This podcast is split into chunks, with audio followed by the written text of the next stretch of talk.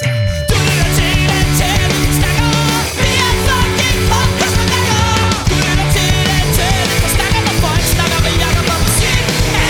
Du den Den tændte forstærker. Året, der gik. Hej alle sammen, og velkommen her til et året, der gik afsnit med den tændte forstærker. Mit navn er Jakob Smidt Friis, og som sagt, så er det her et afsnit, hvor at jeg vil kigge lidt tilbage på det år, der nu er gået, og dykke lidt ned i hvert enkelt afsnit. Så øh, hvad end om du står med de sidste nytårsforberedelser, eller øh, først hører det her afsnit på den anden side af nytår, så velkommen til. Øh, vi skal hygge os lidt nu, som sagt, den næste øh, halvanden times tid, sådan cirka. Så øh, det her det er et afsnit, du bare kan sætte på, gå og hygge dig lidt med, hvad end du går og laver, sidde i din bil, ligge under dynen. Du skal bare hygge dig. Jeg skal nok stå for resten. Vi starter med at skrue tiden tilbage til 4. februar i år, hvor jeg uploadede første afsnit af podcasten. Og det var et afsnit, hvor at jeg havde ragt ud til min gode kammerat Anders Goldsted, som jeg spiller i band sammen med. Vi spiller i bandet Dungeon Days, og det var så ligesom for at teste formatet her lidt ud, fordi det hele det var sådan lidt i en opstartsfase, øh, og jeg havde endnu ikke, øh, da jeg havde ragt ud til Anders, fundet egentlig på et navn til podcasten her nu kan jeg huske.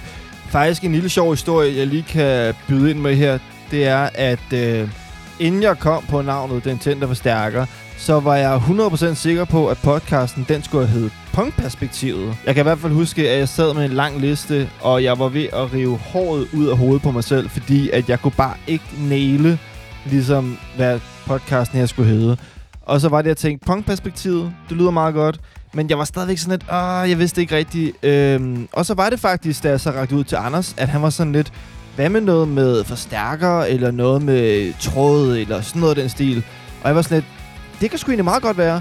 Så, øh, så efter faktisk, at vi ligesom havde lavet aftalen, og vi øh, skulle snakke sammen, så gik jeg tykket lidt på det, og så var det så lige pludselig, at det bare slog klik for mig, og jeg tænkte, podcasten skal ikke hedde Punkperspektivet. Podcasten skal hedde Den Tænder Forstærker. Og det var sgu nok egentlig meget godt. Så øh, skal vi ikke skrue tiden tilbage til den 4. februar i år, og min snak med Anders Skroldsted. Den kommer her. Den tændte forstærker. Afsnit 1. Og lige pludselig så kommer øh, Pretty Fly for White Guy musikvideoen. Nå ja. Og jeg, øh, allerede dengang, der kan jeg huske, jeg synes, det er lidt dumt, det her. Jeg synes, det er lidt dumt, han rapper, og jeg synes, det er lidt fjollet. Det var også lidt fjollet. Øhm, men der er de her dansepiger, som er ret lækre, kan jeg huske. Øh, og allerede der, det, det, det, det, det, det, synes jeg var ret frægt. Øh, der var jo ikke noget, altså, der er jo ikke noget internet eller noget, som man må, som, som, som, som, som teenager, altså man må tage, hvad man kan få. Hormonerne flyver rundt i kroppen, og det synes jeg, det, det, det, det fanger mig altså, mest i, i, i, den Og du skulle også du skulle sidde og vente på, at det musikvideo kom. Skal man også lige huske at sige, ikke? Det er det. Det er jo det. Øh, og så tror den blev sendt på Uland, hvis du kan huske det. Øh, det er det her øh, ungdomsprogram, som, som var der meget flygtigt på DR. Der blev er nemlig ældre sendt, end mig, så det kan jeg sgu ikke huske. den blev sendt på, på Uland, og så nåede jeg lige at bonde den. Og så hørte jeg den igen. Og øh, så kan jeg huske i omkvædet, jeg synes, sangen var fjollet, men jeg kunne sindssygt godt lide lyden af gitaren. Og jeg har aldrig hørt den lyd før, den der Nej, distortion der. På det tidspunkt vidste jeg ikke, det hed distortion, men jeg kunne godt lide den der lyden af distortion. Og så tænkte jeg, okay, ved du hvad, øhm, min mor hun var frisør, hun var selvstændig, så vi kørte øh, tit i metro og købte den, som øh, var det her Kæmpe Angro øh, ja, varehus. ja. Lå i Sydhavn, ikke? Øh, det lå i Sydhavn, og så lå der en kæmpe ind i øh, Glostrup også. Ah, okay som vi kørte til, øh, og så blev jeg lidt sådan sluppet fri, og så fik jeg bare at vide sådan, øh, øh, om et kvarter, så skal du bare gå ned i kassen og finde mig. Så jeg rendte bare rundt øh, i, i den der, og der var jo alle muligt hi-fi og sådan noget. Så var der med CD'er, og så tænkte jeg, godt, lad os gå ned og kigge der.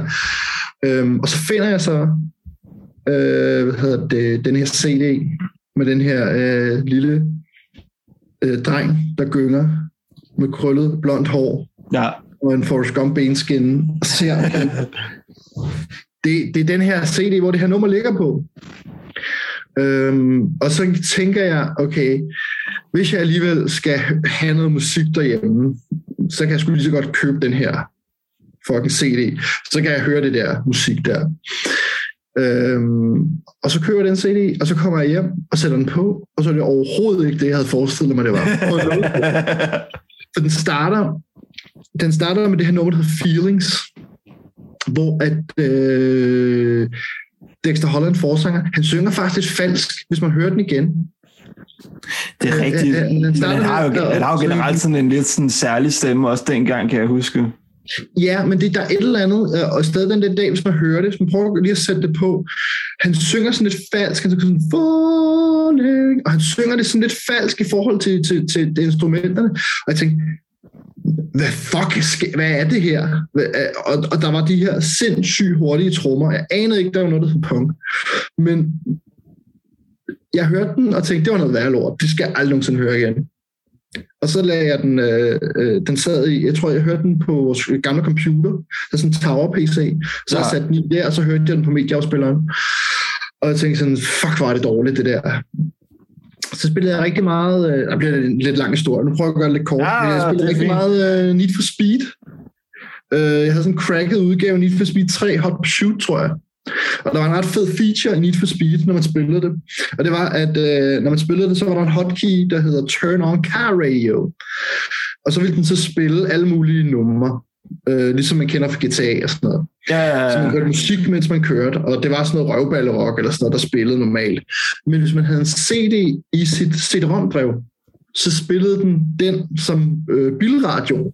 Åh, det er sjovt, det vidste jeg ikke. Så jeg endte med at sidde og spille sindssygt meget øh, øh, Need for Speed, mens jeg hørte Americana-albummet. Ja, Og så all, allerede efter anden gang, så voksede det bare sindssygt meget på mig, og jeg tænkte, hold kæft, hvor er det bare en fed energi, der er i det her. Og jeg var helt vild med den her øh, guitarlyd, der var. Og det er også noget, der, der forfulgte mig i dag. Det er også derfor, jeg spiller på øh, Mesa Boogie, fordi jeg synes, det var så sindssygt fed lyd, de havde. Øh, og så fandt jeg faktisk ud af, at alle hitsene var noget værre lort. Og sådan er det altid Ja, med det- Offspring. Alle ja. deres hits er lort, men alt det, der ligger ud over albummet, det er faktisk sindssygt højt niveau. Øhm, øh, og så, øh, så begyndte jeg at grave rigtig meget ned i Offspring, øh, og øh, det var faktisk det, der startede. Så Offspring, det, det, det hørte jeg godt et, et halvt år, før jeg hørte nogle andre bands overhovedet. Det var simpelthen første afsnit af podcasten, jeg lavede tilbage i februar måned. Og, og jeg kan huske, at øh, da jeg havde uploadet det, og øh, jeg ligesom var ude og spørge folk, om de havde hørt det osv., så, videre, så øh, var tilbagemeldingerne, at, at der var ret mange, der synes at det var en, en god lyd for en, øh, en podcast, der ligesom var øh, lige startet op. Og øh, jeg må sige, at øh, jeg tror, det er meget godt, at øh, jeg lige fik tweaked lidt og fik øh, justeret på nogle ting, sådan så at øh, lyden i hvert fald lige blev bare lige et nyk bedre. Og øh, det blev den så også efterfølgende, fordi i afsnit 2, der rakte jeg ud til mine gode kammerater Leo og Lasse, som der spiller i bandet Forever and Clean. Og Forever and Clean, de udgav jo i starten af 2022 deres debutplade Best, som øh, jeg efterfølgende har simpelthen skamlyttet for fuld smadre, og den har kørt på repeat. Og øh, blandt andet den sang, som der hedder Kold, som er den eneste sang på dansk på den her nye plade, Best. Så øh, det fik jeg lige en lille snak med Lasse og Leo om, og hørte, øh, hvad der egentlig lå til grund for det. Og generelt det her med at skrive sange på dansk, hvordan det er i forhold til at skrive sange på engelsk. Så øh, nu skruer vi lige tiden tilbage til øh, starten af året og afsnit 2, som jeg havde med de gode drenge Lasse og Leo fra det københavnske indie punk band Forever Unclean. Jeg kunne godt tænke mig egentlig at vide, fordi på nye plade, I har lavet, der er der en dansk sang. Ja, det har du ikke regnet med. hvad, nej, nej. Hvad, hvad er egentlig grunden til det? Fordi I har jo ikke på noget tidspunkt sådan lagt op til, at I skulle til at synge på dansk. Nej. Så hvad, hvad, var, øh, hvad var tanken bag, at der lige pludselig skulle en dansk sang ind imellem 10 andre numre, der var på engelsk? Ja. Øh, altså, jeg tror, at tank, der, var, der, der var flere tanker efter, vi havde skrevet den, fordi det var, det var mere det der med, kan vi det? Må, kan, man, kan man gøre det? Kan man bare putte Mm. en dansk sang på? Øhm, fucker vi med et eller andet øh, dogme, eller et eller andet, men jeg tror bare, at vi, vi, vi, vi fik kommet til at skrive den på dansk, og det, det var fordi, at vi havde egentlig allerede lidt engelsk tekst, og så, øhm, Øh, jeg, jeg har snakket med andre, der har det på samme måde, men jeg synes, det er enormt svært at skrive på dansk. Jeg synes, det er, ja. det kommer hurtigt til at lyde som sådan en Ramachan-sang, og jeg ved simpelthen ikke, hvorfor. øhm, øh, måske fordi, at pop-punk i forvejen er ret tæt på at være Ramachan-musik, ikke? Så øh, I hvert fald, det, det, det er sådan en hårfin grænse nogle gange det er det, og jeg, jeg øh, tager hatten af for dem, der skriver fede danske sange. Det er der jo heldigvis en del bands, der gør. Men jeg har ikke kunne gøre det, og så jeg var også sådan lidt glad for den der sang, fordi det var sådan, åh, hvor fedt, den kan jeg egentlig meget godt lide, og den, den er på dansk, og det er da meget sjovt, og så kiggede vi lidt hinanden i øjnene, skal vi så til at lave danske sange? Det blev hurtigt enige om, nej, det skal vi ikke, men lad os putte den på, og, og så gjorde vi det. Så jeg tror, det var sådan lidt, øh, vi tænkte, fuck det der med at lave regler, og at ting skal være på en eller anden måde. Nu, nu smider vi bare. Og der, der, der er også altså, engelsktalende folk, der har ko- kontaktet os og sagt, det var, det var en rigtig fed sang, og nogen synes, at det er den fedeste sang, men, men at det var lidt provokerende, det var et sprog, de ikke kunne forstå. Og sådan, men altså, øh, det er bare som det er. Det, det var heldigt, vi kunne skrive en god dansk sang. Ja. Hvad, hvad, øh, hvordan fungerer det så, når I laver jeres sange? Er det som regel sådan en... Øh, det hele kommer på én gang, eller er det mere sådan en, hvor at så byder I sådan lidt hver især? det, øh, det, det er altid øh, øh, sammen, vi får dem lavet. Altså arrangementet og hele sammensætningen, det, det er sådan ret eksperimenterende. Altså vi, vi, øh, vi, vi, vi laver dem faktisk i øvelokalet ofte. Altså det, det er gerne et eller andet, jeg finder på, altså så vi har noget at gå ud fra. Det kan være, det er et omkvæd, eller det kan også bare være, det er et riff. Tit og ofte er det bare et guitar riff. Og så, Mm. øh, så er vi i gang ligesom, og så, og så øver vi lidt frem og tilbage og jammer det, og så hvis vi kan huske det igen til næste øver, så synes vi, "Nå, så er det nok catchy nok til, at vi vil arbejde videre på det. Men det, det er som regel noget, vi, vi, sådan, vi laver sammen. Vi har, vi har været i andre bands, hvor det, hvor det fungerer på andre måder, hvor at der ligesom er en primær sangskriver, der laver en hel komposition, og det kan også bare nogle gange føles sådan lidt øh, træt at komme igennem sådan en, en noget en anden, altså ligesom prøve at komme ind i hovedet på en eller anden, der Ja. allerede har tænkt alle tingene og programmeret nogle trommer på en computer, og, og så skal man ligesom prøve at øh, ja, ja, bruge noget tid på ligesom at finde ud af, okay, hvad er det egentlig, du vil, men hvor at, at når jeg for eksempel har lavet et eller andet guitarstykke, eller guitar riff, eller hvad det hedder, Mm. så, så kan jeg slet ikke engang forestille mig, hvordan trommerne er, før jeg har hørt noget leve og spillet, eller jeg kan ikke forestille mig, øh, hvordan det bliver i samspil med, med Troels Bass, men, men ofte så bliver det sådan noget, hvor jeg tænker, wow, fedt, det, nu, nu er det en helt ny sang, og det er meget federe end det der, jeg havde forestillet mig. Så Ja. ja. det, det har jeg i hvert fald selv optur over at gøre det på den måde. Den tændte forstærker. Året, der gik. Jeg kan huske, at det var egentlig oprindeligt kun Lasse, jeg skulle have snakket med i afsnittet her, men jeg rakte også ud til Leo inden og spurgte, om han havde lyst. Og han var egentlig sådan lidt, ah, han havde faktisk ikke rigtig tid og sådan nogle ting, men så var det, at øh, jeg tror et kvarter inden, at jeg så øh, skulle snakke med Lasse, så sagde han, ved du hvad, jeg har egentlig tid alligevel, jeg synes, det kunne være meget sjovt, så øh, må jeg ikke være med? Og jeg sagde, selvfølgelig må du det. Så øh, det endte med at blive både Lasse og Leo, som øh, var med i øh, snakken her i afsnit nummer to. Og, øh, og jeg kan huske, at øh, jeg var sgu lidt nervøs, fordi at øh, der var lige pludselig lidt mere i forhold til med, at teknikken, den skulle ligesom spille, og alle de her ting her. Men øh, den skulle faktisk med at blive faktisk et af mine øh, yndlingsafsnit, tror jeg, af podcasten her. Og vi snakkede om alt muligt, både som sagt i forhold til pladen her, som de udgav i starten af i år, og, og bare generelt det her med, hvordan det er at være et band, som der øh, ligesom gør mange ting selv, og, øh, og det var ret inspirerende og ret fedt. Og det gjorde også, kan jeg huske, at øh, jeg fik mere blod på tanden, og øh, ligesom tænkte, der er sgu landet her. Så øh, det gjorde, at jeg ligesom tænkte, hvem skulle så være næste gæst i, øh, i et afsnit? Og øh, jeg tror, jeg måske har nævnt det før i podcasten, men jeg havde ligesom lavet sådan en liste, hvor at jeg havde skrevet nogle forskellige, jeg synes, der kunne være spændende at have med. Og øh, der var der det her band fra København, som det hedder The Lost Loves. Og faktisk lige omkring, da jeg skulle snakke med dem, så øh, pudsigt nok begyndte de også at blive spillet lidt i radioen på B6 Beat. Så det var jo bare sådan lidt cool, at lige også kunne høre lidt om det. Og jeg kan huske, at jeg kendte faktisk ikke The Lost Loves særlig godt. Så derfor så øh, fik jeg lidt en idé, som gik på, at jeg ville spørge nogle af jer derude, som var begyndt at lytte med, hvad jeg skulle øh, spørge dem om. Og der var der så et spørgsmål, som der gik på, hvordan er det at være forældre og par i et øh, punkband, Så øh, skal vi ikke høre, hvordan min snak med Sara og Benjamin lød tilbage i marts i år? Jeg skrev jo lidt tidligere på, øh, på de sociale medier for at få nogle spørgsmål til jer. Ja. Øh, og jeg har selv lidt lagt op til sådan et af de to spørgsmål, og det var det her med, at, øh, at I jo så siger, at I danner par, og, øh, og på den måde, så I, I skal jo kunne ligesom øh, navigere i det her med, hvornår man band, hvornår man derhjemme og privat. Så der er spørgsmål, der går på, hvordan I får det til at fungere med at planlægge øver og koncerter og have små børn derhjemme. Ej, det er et virkelig godt Det er godt spørgsmål. spørgsmål. Det er forfærdeligt. øhm, hvad hedder det?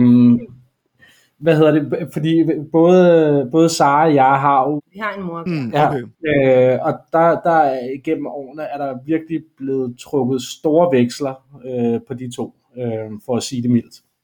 Mm. Øh, så, øh, men vi har været meget heldige, kan man sige, øh, Ja. fordi de har altid trådt til. Øh, så, så, så, men der er ufattelig meget planlægning. Øh, Vi har også en teenage datter, eller det er min steddatter, Benjamins datter, Carla.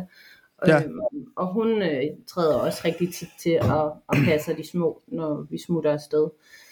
Øhm, ja, men det er jo først lige nu her, hvor hun er blevet ja, gammel det nok det til det. sidste års tid, hun har hjulpet til med det. Det har virkelig også hjulpet enormt meget. Og så, men øhm, ja, så der er selvfølgelig lidt, lidt udfordringer i den forbindelse. Der er altid noget... Men der er ikke sådan nogle par udfordringer. Altså, det, altså vi kan godt have vores ting øh, herhjemme, men vi går, vi går heller ikke ned i øvelokalet og kalder hinanden for skatter. Nej, nej, det er ligesom et, det er et meget bevidst valg, ikke? at når, når vi træder ind ad døren til øvelokalet, eller vi tager ud og spiller en koncert sammen, så er vi Sara og Benjamin, der spiller i band sammen, og, mm. og så, er det, så er det det. Men, men det er også altså, noget af det, jeg synes, der er fedest ved at spille sammen med Sara, det er det der med, jamen, så når koncerten er forbi, har det været en pissefed koncert, så har du faktisk den nærmeste i dit liv at dele det med. Øhm, fordi det kan jeg huske fra mange andre bands, jeg har spillet i. Så har du været ude og spille en pissehammerende fed koncert, og du kommer hjem, og du er stadig høj, og så sidder din kæreste der og kan ikke rigtig sætte sig ind i, hvordan fanden det er, det har været lige at stå på den der scene der. Og der, har vi, der er det jo klart, der, der flyder bandet og kærlighedslivet jo også ind i hinanden, men, men det er faktisk bare på en rigtig fed måde. Ja, Hmm. mega. Ja, så det der med ikke at skulle sådan... Altså, jeg kan godt selv ikke genkende til det der med at skulle genfortælle en eller anden oplevelse, efter Ja. at have været at spille. Det er svært at ligesom genskabe sådan de der følelser, der også har været involveret Præcis. i at spille. Ja. Ja, jeg kan huske, at jeg engang havde en kæreste, så, så havde jeg lige lavet en mega fed demo på en CD, og så spillede jeg det for ham, og han var bare sådan, det sagde ham intet, fordi musik sagde ham overhovedet intet i virkeligheden, så det var bare, det var så anstrengende, der er det rart, at vi bare altid, altså på den måde, der, der deler vi meget også den samme musiksmag selvfølgelig, og bliver begejstret over de samme album, der ud, udkommer, og de samme koncerter, og sådan. så det er, det er kun positivt, vil jeg sige. Det, eneste negative er det med, at vi har børnene, som så skal- passes, øh, når vi skal ud og øve, men det er, det vil jeg sige faktisk er den eneste lidt trælse ting. Ja, så kan det så godt være, at de andre i bandet har en helt anden mening om det. Det skal vi så Det ved jeg faktisk ikke. Ja, jamen, det er bare noget andet at få børn og spille i band. Det, altså, jeg har selv en på 10 måneder, og så har jeg en på snart 13. Øh, så, så det er det er simpelthen altså, altid et logistisk mareridt, det der med at få det timet og planlagt, og med andre i bandet, der også selv har børn. Og, ja, Ja, det er det. Den tændte forstærker. Året, der gik. Ja, altså når man tænker på, hvordan at øh, mange af dem, der spiller i band, har børn, og jeg også selv har børn, og øh, jeg nævnte også her i afsnittet tilbage i, øh, i starten af i år, hvordan at øh, min datter, øh, som dengang var 10 måneder, jo er en, som der skal tages højde for i forhold til, øh, når jeg planlægger både koncerter og øver med mit band, så er det super spændende at høre om, hvordan sådan to som Sara og Benjamin får det til at fungere i deres band. Det her med at skulle planlægge alle sådan nogle ting. Øhm, en anden, som jeg virkelig glædede mig til at snakke med, da jeg øh, lavede afsnittet, det var øh, min gode buddy Thijs, a.k.a. Blue Rose Down, som jo er ham, der spiller den her solide omgang Stodder Blues. Og øh, jeg stiftede personligt første gang øh, bekendtskab med øh, Tejs tilbage i 2019, hvor at mit øh, band Dungeon Days skulle øh, på tur i Jylland. Og øh, der rakte vi ud til Tejs for at høre, om han havde lyst til at være support på det. Og det ville han mega gerne. Og jeg kan huske, da jeg skulle møde ham første gang inden der, hvor vi havde lejet en bil, så øh, var han bare den type, hvor jeg tænkte, dig har jeg kendt altid. Og øh, han er simpelthen bare sådan en, som der bare øh, smiler, er glad og øh, bare er snaksalig og alle de der ting der. Men Thijs er også bare en, som der samtidig er super cool og åben omkring, øh, at øh, han heller ikke altid har det super nemt. Og især som musiker, så er der nogle gange den her forventning til, at man skal bare stå op på en scene, være glad og smile, og øh, så er det bare super godt. Men øh, der er også nogle gange flere ting og flere sider af en sag. Så i vores snak, der kom vi ind på blandt andet, hvordan at Thijs, han havde spillet en koncert, stablet på benene af Landsforeningen Sind, og øh, hvordan det lige hænger sammen, det kan du høre om i snakken, som vi havde her. Du snakker lidt om det her både med sådan angst og sådan psykisk øh, sundhed Mm. og så videre. Øh, jeg ved, du har, øh, du har samarbejdet eller øh, været lidt ude i forbindelse med noget mental sundhed øh, og, og spille. Hvad, Ja, det var i, øh, i søndags. Hvad, hvad, hvordan øh, er det kommet i stand? Jamen, øh, der er noget, der hedder SIND, som er sådan en øh, forening for, øh, ja, hvad skal man sige, for, altså mental sundhed, simpelthen psykisk sårbarhed, og få snakket Mm. om angst og så videre. Jeg har ikke lige helt fået læst op på men det er i hvert fald det en landsforening, tror jeg. Ja. Øhm, og deres ambassadør er Mathilde Falk, som også er musiker, Ja. og, og tidligere også har bokset med, med angst, så vidt jeg lige kunne forstå, og, og et, kæmpe alkoholforbrug. Øh. Ja, hun har Øhm. været sådan rimelig åben omkring det, så vidt jeg også har Lige øh, præcis. forstået. Ja. Lige præcis. Og øh, hun har så efter, efterlyst øh, nogle, øh, nogle singer-songwriters og, og musikere, der vil komme ud og fortælle om psykisk sårbarhed og misbrug og så videre. Og så tænkte jeg, det var altid lidt svært at dele ud af, af sine private sider, ikke? Fordi, øh, det, det er måske ikke altid skide sjovt, men øh, så skal man nok lade være med at synge om. Hmm. så, øh, så jeg skrev til Mathilde sådan, og det er det mit projekt, det, er det det handler om, og det er, hvad jeg har kæmpet med, og hvad jeg stadig kæmper med. Mm. Øh, og så fik jeg bare en mail lige pludselig, hvor der stod, at jeg var sgu udvalgt til at spille i øh, Valby her søndags, sammen med, øh, sammen med to øh, kvinder, Sofia og Malene, øh, ja, i Kulturhus. Øh, og så blev Ja, det sejt. ligesom bare arrangeret. Ja. Øh, hvor, at, hvad skal man sige, temaet var ligesom, man spillede sin sang og fortalte lidt om, om ikke at, og det her nummer, det handler, men, men hvor man ligesom dykker ned i sine oplevelser, og det der så kommer Mm. musik ud af. Okay. Øhm, så øh, og det var lidt anderledes, fordi jeg skulle ligesom lave koncerten lidt anderledes. Jeg, jeg kunne ikke bare pakke mig væk i, i fos og Nej. flydende overgang. Jeg skulle ligesom faktisk fortælle nogle ting og, om det lort, jeg har gået og døjet med. Mm. Øhm, så det gjorde jeg. øhm, og det har været fedt, at, at Mathilde, øh, som ambassadør, også har været med til at sige, fuck det, lad os bruge de her musikere til at komme ud med det og få det på banen. Øh, fordi der sidder altid nogen i publikum, der, har- der har nogle andre problemer, samme problemer. Ja. Øh, så konceptet har simpelthen været at få det på, på kortet og fortalt om det. Øhm, sådan, for det der tabu lå væk Hmm. fra emnet.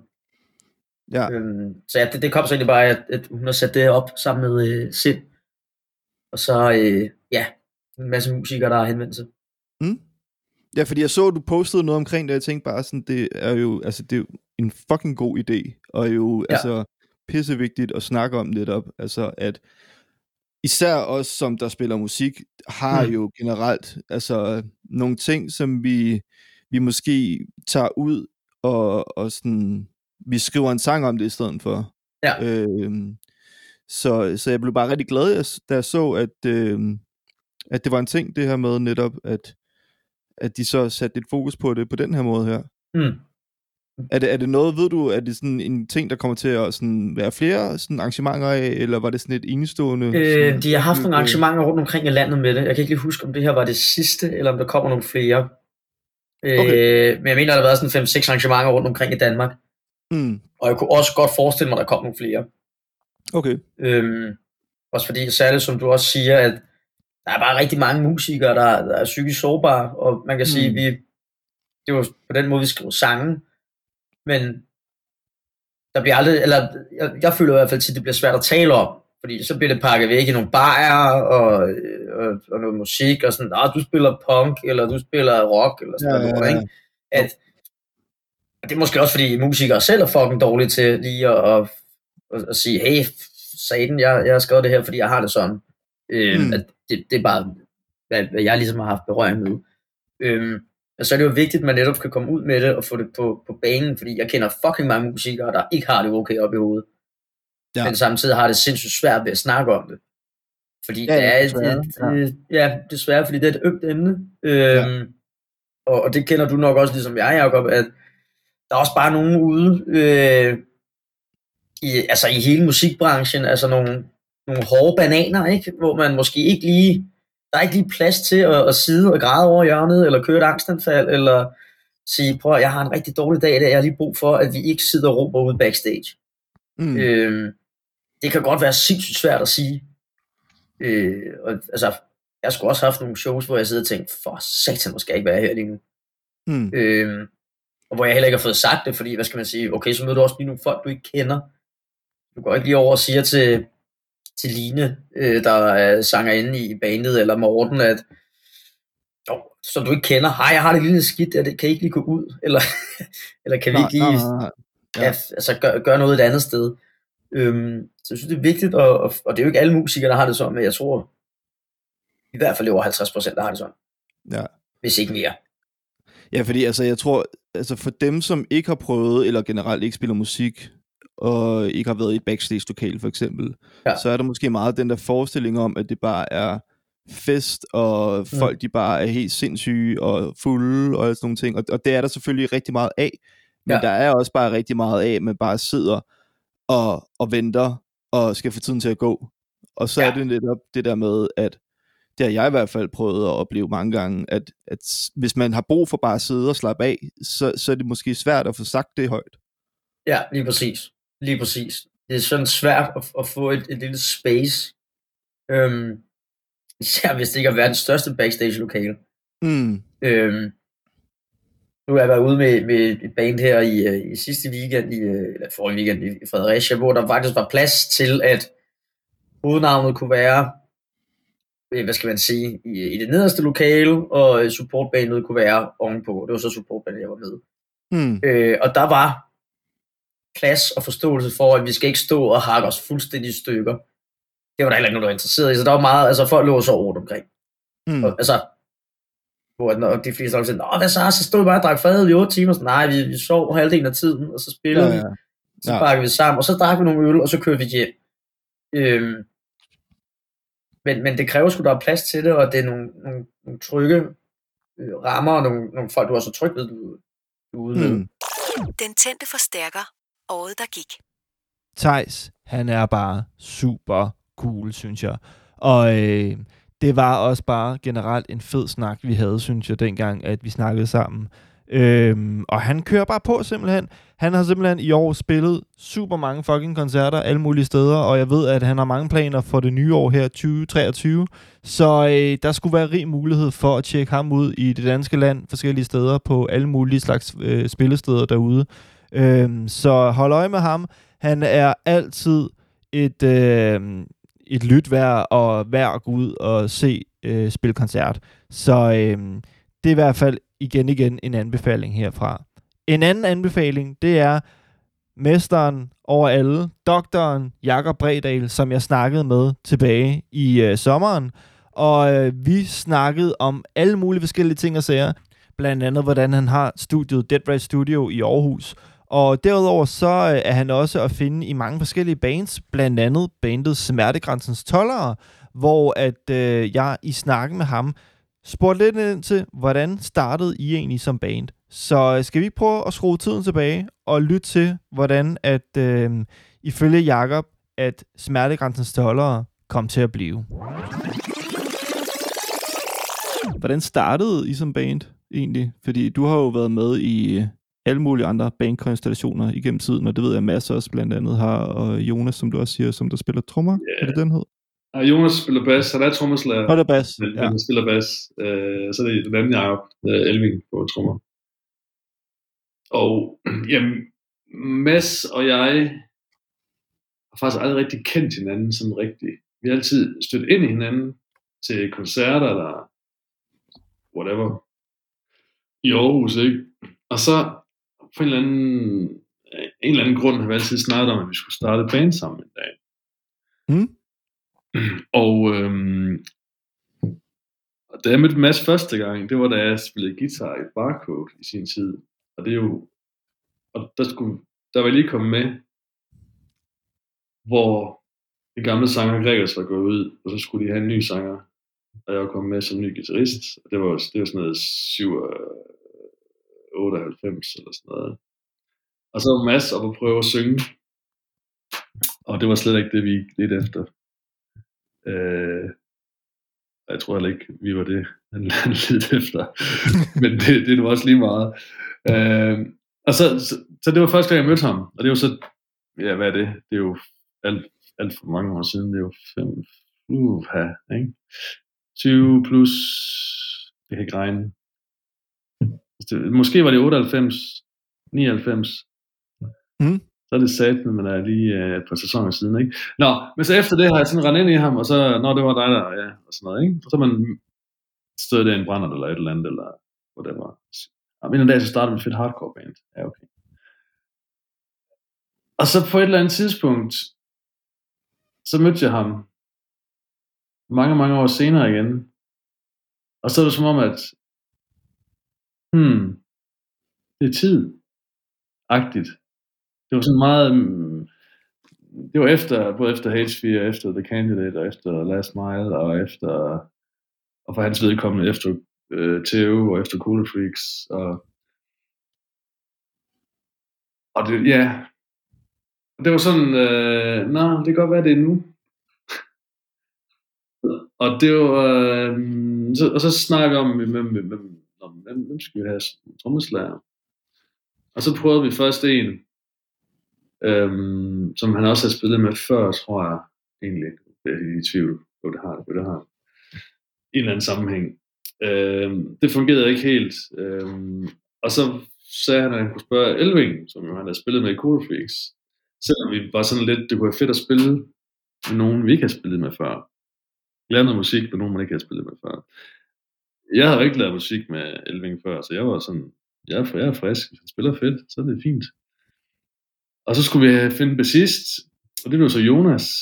Han havde jeg skulle nok spillet med en, en, en kort overgang i et gammelt band for også for 20 år siden. Øhm, og som sagt, Jonas han er trommeslager, men han er også uh, skabsbassist. øh, spillede i Skurk blandt andet. Der spillede han bass i. Men øhm, så spurgte vi spurgte jeg ham, og han var frisk, og så, så havde vi vores første øver med Elving. Og det, det, ja, det er så seks, nej, det er, det ved jeg syv år siden eller sådan noget. Mm. Ja, jeg kan faktisk ikke huske det. Vi har lige snakket om det, når vi spillede vores første show. Og så var det faktisk fedt det der, fordi jeg havde mange år stået og virkelig, eller virkelig ikke givet at være i et band, og, eller ikke, og jeg gad ikke være i et øvelokale. Men så genfandt jeg sgu lidt øh, lysten til det, sammen med dem. Og det der med at lave musik på en ny måde, med folk, man ikke har lavet musik med før. Selvom jeg så havde lavet lidt med Jonas, men det var så 20 år siden, eller hvor meget det nu var, 15 år siden, og der var bare, det var bare noget andet. Men det var fedt, mest det der med at spille, oh, mest med det der med at spille med en anden trommeslager. Og så lavede vi første øver, så tror jeg, vi lavede Dolke med det, Dolke med det ansigt, faktisk. Jeg tror måske, det var... Nej, nej, hundenavn var sgu det første nummer, vi lavede, tror jeg. Øh, og så var det sjovt. Og så lavede vi nogle numre, og så indspillede vi en syv, og så... Ja. Spillede vi nogle shows, og så lavede vi en masse numre, som vi glemte. Og så, øh, og så gik vi i studiet for at indspille øh, nogle af dem, og så lavede vi nogle nye, mens vi var i studiet, og så øh, endte det med, at vi kun brugte 10 på pladen, fordi at de andre var sgu, de var sgu for ringe spillet. Vi havde ikke, vi havde ikke, det var, det lød, eller, det var faktisk sådan, det var ikke fedt. Så det var vi faktisk indspillet nu her, dem, der ikke kom med dengang. Nå, okay. Ja. Der var, det er fire numre eller sådan noget, tror jeg. Fire, Ja, ja. ja. Og det er sådan, vi har spillet live øh, de sidste, altså for evigt, så nu, nu sidder det jo også. Altså, det var egentlig fedt at få dem ind. Øh, øh, hvad fanden var du spurgt om egentlig? Nej, men det var det her med, hvornår og hvordan I så startede Ja, med at spille sammen. Ja, det var sådan, det var det meget Mads, der ligesom ja, havde den der ting med, at vi skulle lave et band med, jeg ved, ved ikke hvorfor, men det ved jeg nu, der var, det, det skulle vi. Og det har vi fået et venskab ud af, og det er ret fedt. Den tændte forstærker. Året, der gik. Jeg kan huske snakken her op til, der var jeg faktisk temmelig nervøs. Men øh, heldigvis så er Jakob også en, som der er god til at ligesom få en til at bare grine og øh, få øh, ligesom øh, nerverne i ro og alle de her ting her. Så, øh, så efter lidt tid, så øh, flød snakken bare, og øh, det var øh, fedt at høre om alle hans forskellige projekter og alle de ting, han er en del af. Og øh, som sagt, så skulle Smertegrænsens Toller vist nok være øh, ude med ny musik i 2023. Og øh, fra den ene Bredal til den anden Bredal, dengang bare Thomas Bredal, som øh, jeg fik besøg af, da jeg lavede afsnit nummer 7. Og øh, jeg kan huske, hvis ikke at jeg var nervøs, da jeg snakkede med Jakob Bredal, så var jeg en kende nervøs, da jeg skulle ringe op til Thomas Bredal og snakke med ham til podcasten. Men øh, igen igen, så viste det sig bare, at han er bare en fed jysk marker, som der bare snakker løs og bare har super mange anekdoter og historier og øh, give ud af. Så øh, i vores snak, så kom vi blandt andet ind på, hvordan at øh, hans første band, Gopsquad, det startede.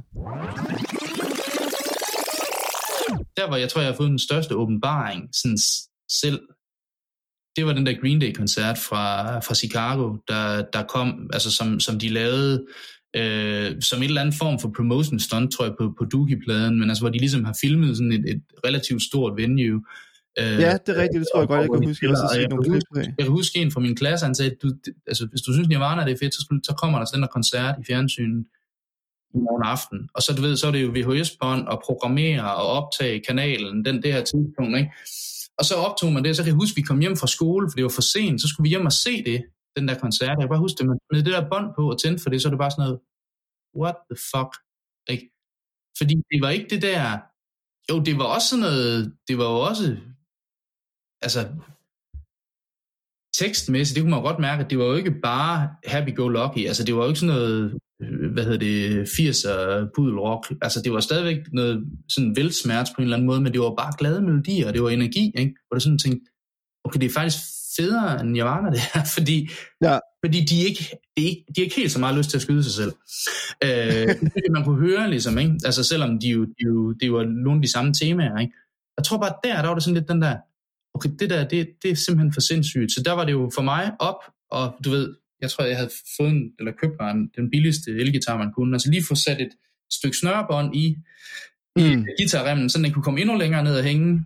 Øh, og så op, øh, kan jeg huske, sådan op i min, min forældres øh, store badeværelse med sådan en kæmpe spejl, og så på med, med båndet der, og så ellers stå, ikke at kunne akkorderne, men bare se, om man, kunne, om man kunne stå og spille, ligesom øh, Billy Joe han gjorde. Ikke? Det var sådan, Altså, og, og det tror jeg er meget symptomatisk for mig, at det igen, det, det handlede faktisk ikke engang om lige at kunne spille sangene. Det var vigtigere lige, hvordan gitaren den hang. og, Ja, ja, ja, og, og at man ligesom, du ved, altså vi skulle så have det samme tøj og alt det der. Så var, og så var vi jo tre i byen, ikke? Som, som ligesom syntes, at det der musik var fedt, og alle, og alle de andre, de synes jo bare, at det var ringen, fordi metal, det var fedt. Øh, Ja. ikke? Så vi var også sådan lidt, at, at det måtte vi skulle lidt selv finde ud af. Det er sjovt, fordi jeg, jeg, kan, jeg kan virkelig genkende til mange af de ting, du siger. Både det der med, at, at sådan, den der folkeskolemusiklærer, som der låser ind, ind i uh, musiklokalet, og jeg tror, sådan, hvis jeg skulle tilbage nu, så den eneste lærer, jeg kan huske fra min gymnasie, eller min folkeskoletid, som er navnet på, det er min musiklærer, som også netop lavede det der med, sådan, så kunne man komme ind og spille i frikvartererne, og lige få lov til at jamme lidt og sådan nogle ting, og det var vildt stort. Også det der med at spille spansk guitar og sådan nogle ting, der, øh, det, det dyrkede jeg også selv lidt. Og så begyndte jeg også på det der med at tænke, der er noget, der er lidt federe. Det var sjovere, det der med, så kom der lige pludselig lidt mere lyd på. Så var det elgitaren, der var sjovere. Jo, men også det, det var, at det var noget socialt. Ikke? Jeg synes jo ikke, spansk guitar er særlig socialt. Hvis du kan, og folk synes, at det er hyggeligt og sådan noget, men det er meget sådan, et, det er sådan, det er sådan en solosport, ikke? Det er ligesom at gå til svømning. Ja. Altså, du ved, hvor, hvor, hvor det at være i band, det er jo, altså, eller spille sammen med nogen, det er jo en eller anden form for holdsport i hvert fald. Øh, og, og, og så kan man sige, i forhold til, til mit virke senere, altså det var, at det er sådan lidt en teori, jeg har, at jeg mener jo, at folk, der, folk, der for eksempel spiller fodbold, de bliver pisse gode sådan øh, firmaets mand, ikke? fordi de har været vant til, du ved, at, at der er organisering, der er styr på der er en træner, der er forældre, der kører, der har lavet kampprogram. Altså vi stod jo seriøst nede i et øvelokale, og så er det sådan, hey, vi gad godt ud at spille. Fedt. Hvordan gør man det? Eller vi gider vi gad godt have et øvelokale. Okay. Findes det? Altså du ved, alt skulle findes på, alt skulle mm. alt opdages, alt skulle skabes. Så jeg mener jo, at, at, at musikere, altså sådan på den der old school vis, det er jo de bedste iværksættere i hele verden, fordi der var ikke noget kampprogram. der var ikke nogen voksne, der sagde, nu er det det her, I skal gøre. Altså man skulle ligesom selv finde ud af, hvordan, altså er det, er det tirsdag og torsdag aften, vi mødes? Hvor længe? Mm. Altså, hvor, hvornår er der pause? Altså, du skal holde din kæft, når vi snakker, fordi altså, man kan ikke sidde og spille trommer hele tiden, hvis vi også skal prøve at planlægge et eller andet. Altså du ved, hele det der, det, det er jo, der har man jo lært nogle, nogle sindssyge skills, øh, som, altså, som man jo slet ikke havde tænkt sig, man skulle lære, fordi man skulle bare spille, spille musik. Ikke? Altså, men, men, men jeg tror fandme, man har lært meget om, om, jamen, om livet og arbejdslivet også, ikke? Øh, et eller andet sted. Blev rimelig selvstændig i sine ting. Ja, og det, øh, det er rigtigt. Altså, der er en meget sådan en holdmentalitet over det der med at spille et band. Med at man skal sådan ligesom kunne mærke, hvor er de andre henne, og mærke rummet og sig selv, og alle de der ting der. Så det er en meget social ting, det vil jeg dig ret i. Øhm, da du startede Gopsquad, kan det så passe, at det har været, mens du gik på gymnasiet? Jeg synes, jeg kunne se, at det var i 96, da det så småt var, I startede, eller var det senere? Nej, vi startede, vi startede faktisk på efterskole. Øh, okay. Man skal være sådan helt, altså der, der var vi et band, det var det, der var lidt skørt. Men det var igen mig, og så en af de her, som, som var til punk, eller var til Green Day, var det jo nok egentlig, ikke? Øh, hvad hedder det, som faktisk var en, en, en barndomsven, fordi vores forældre kendte hinanden. Øh, okay. Han spillede trommer, jeg spillede guitar, så vi var faktisk, vi havde egentlig altså, leget sammen. Hvis vores forældre de skulle spise sammen, så havde vi mm. spillet kort, eller hvad fanden man nu lavede, øh, i, altså siden vi, vi lærte at gå, men, men vi var så begge to blevet interesseret i musik, og så var vi sådan lidt, faktisk, jeg tror lidt, det var sommeren op til, vi skulle på efterskole, vi sådan var sådan lidt, jamen hey mand, skal vi ikke prøve at spille, fordi altså, vi kan jo lide det samme musik, og det er der ikke andre, der kan, og vi Nej. kender hinanden, og det er fedt og sådan noget der. Så, så det var sådan lidt, jamen, det, det, det skal vi, og så tror jeg faktisk, det var sådan lidt noget med, ja, at lige blive kø, få sin guitarforstærker kørt, kørt 5 km uden for byen ud til ham, og så stå og spille der, eller jeg skulle huske, vi lånte os ind på en skole, og sådan, det er sådan lidt blurry. Og så skulle vi på samme efterskole, og så er det jo klart, du ved, altså da vi kommer derned, altså vi er jo flyvende allerede, inden vi, inden vi kommer ind ad døren, fordi vi skal, jo, vi skal jo ned og spille musik i et år. Mm. Og det er jo det, vi skal. Selvom det ikke var en musik efterskole, det er sådan en helt generalist øh, efterskole. Ikke? Øh, hvad hedder det? Men, men, men det vidste vi godt. Vi havde aftalt, at vi skulle lave et band, og så var det jo klart nok, så lavede vi jo selvfølgelig det. Og det var jo, altså, mildest talt ekstremt dårligt. Altså, jeg tror, den første sang, ja, det var sådan ret hurtigt, så skulle vi skrive nogle sange, det var, og det er jo så sjovt nok, altså det er jo, ikke, det er jo sjældent trommeslæren, det er der i nogen få bands, der, det er ikke, men det er, det er ligesom mig, der sådan ligesom skulle synge, som jeg ved Gud ikke kunne, og så spille guitar, som jeg heller ikke var for fed til. Altså, jeg tror, den første sang, jeg skrev, det var på melodien til Jeg har en rocketand, ikke? Så bare op i sådan en tempo, og så bare et eller andet med en eller anden pige. Altså, du ved, og så, og så var det jo lidt det, man så havde lært fra Green Day, det var, jamen, når man sådan går den sang, jamen, hvis man så tager de akkorder og vender dem rundt, så har man de tre akkorder, så har man sgu da i hvert fald en anden sang, ikke? ja. og så var det sådan lidt, og så, nå, der var sgu også, fordi jeg havde så fanget lidt, jeg var ikke helt, du ved, jeg har også fundet, man har fundet lidt ud af, øh, hvad hedder det, og der var også nogle barriereakkorder, ikke? og jeg, jeg har ikke sådan forstået mm. en cirkel endnu, så jeg var ikke sådan, jeg var med på helt, hvad fanden, altså, men man, jeg kendte jo godt også nogle mål-akkorder, og sådan, sådan man, men det var mere sådan, så, så jammer vi det. Og det, det gjorde vi sgu en del i øh, dernede.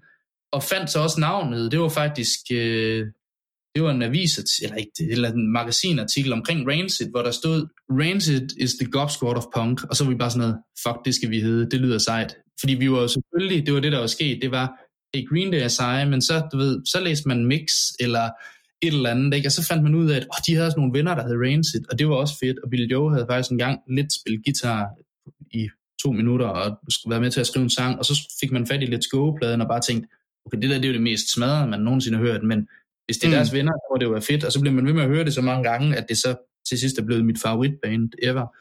Øhm, Men, men, men det var lidt den der, nej, så er det det, vi hedder, ikke? Og så, så, for, så gik det år jo ligesom med det, og, og også noget med at spille lidt foran andre, hænge plakater op, hister her og sådan lidt, men, men øh, og lave nogle optagelser. Og så kom vi jo tilbage og skulle på gymnasiet, det er jo sådan en klassiker, ikke? Øh, Jo. Og så, øh, jamen, så var det jo bare et spørgsmål om, at, at fordi vi igen var fra samme by, ikke, så var vi jo to mand, vi havde ligesom et band, øh, og så manglede vi jo nogle flere folk. Så kom jeg i klasse med et par stykker, øh, helt klassisk to, der spillede guitar, og så måtte, og der jo ligesom, jeg kan sgu ikke huske, hvad rækkefølgen var, hvorfor, men der var så en af dem, der ligesom accepterede, at han måtte være bassist, ikke? Øh, fordi at det var der ligesom en eller anden, der skulle være. Øh, og så var det jo bare altså helt klassisk øve på ja, gymnasiets musiklokale efter skole, og så efter et år, tror jeg, så tror jeg, vi ligesom sådan, jeg tror, det var, jeg tror også lidt, de, til sidst vi ikke rigtig måtte, eller sådan noget, og så, så, var det, så var det noget med så at finde et øvelokale, og så sådan lidt splice de der 300 kroner om måneden, hvad det var dengang. Ja, ja. Øhm, og så, øh, jamen for hverken værre eller bedre, så går det så sådan, at ham, der så fik guitar til Jansen, han kom en dag og sagde, han synes, det var fedt, at vi bare øvede hver 14. dag, og vi andre, vi ville gerne øve to gange om ugen. Vi øvede kun én gang om ugen. Og så kunne vi godt se, Mm. det var ret tidligt der, hvor det var den der, okay, vi vil ikke det samme her. Altså, Nej. øh, hvad hedder det, vi vil gerne dobbelt tempo, og du vil gerne halv tempo, ikke? Altså, det, det, Ja. Og så endte det faktisk med, at vi sådan måtte tage den der, der altså det er jo sindssygt i, i en, faktisk, det må have været i gymnasietiden, eller også så har det været lige efter, at man sådan ligesom har måttet sige til en af ens gode kammerater, prøv at du skal ikke være med i vores band mere. altså det er, sådan helt, det er jo helt vildt, ikke? men det er jo igen den der med, at, at jamen, så må man tage ansvar, fordi man, man er et kollektiv, og man, man, og man tror også på, man har jo en eller anden, jeg ved ikke, hvad visionen var, men man ville i hvert fald mere, den skulle have fuld æder, ikke? Den tændte forstærker. Året, der gik. Den skulle nemlig have fuld æder. Og en anden en, som der også altid giver den fuld æder, er Nils, som er forsanger i det olbergensiske band Støjsnak. Og øh, Støjsnak, de udgav en ny EP tilbage i juli måned i forbindelse med Earth Overshoot Day.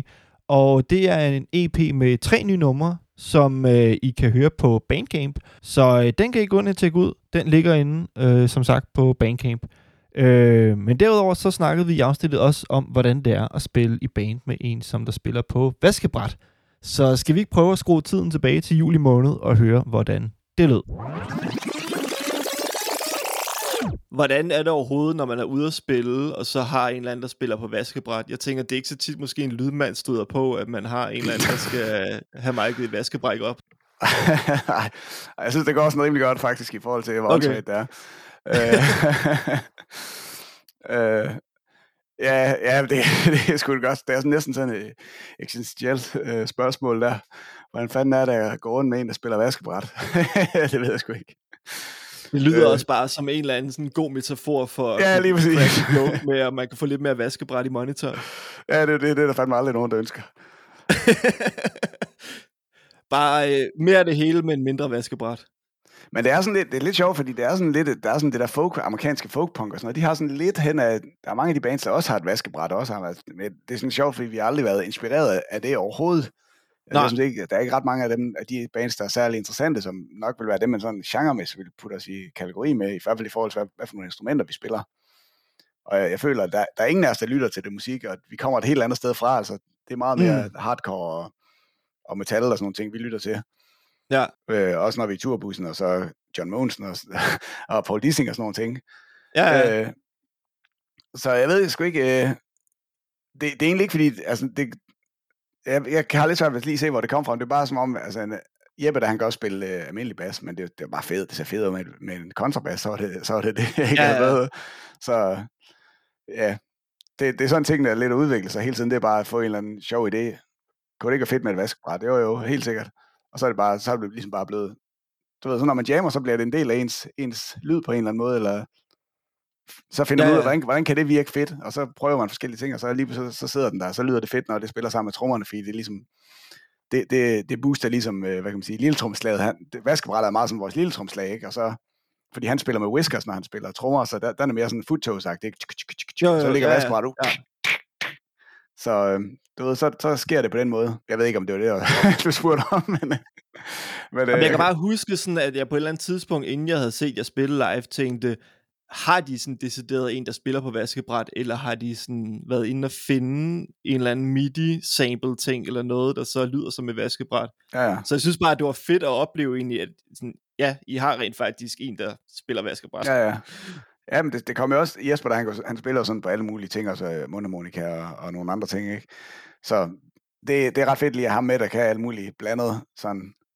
Og så, øhm, men det var også, som, som sagt ham, der startede med at være nummer to, han var nummer to, ikke? Så, så der mm. var det Mm. bare guitar og vaskebræt, så der, der var der heller ikke overhovedet meningen, der skulle nogle trommer på eller noget på det tidspunkt, men det, det gav jo så meningen, da Rasmus han kom med, så kunne han, så han har bygget sit eget trommesæt ud af sådan en, øh, en trækasse og en, en gammel lille trum og sådan noget, så det, det passer meget godt i stilen alligevel.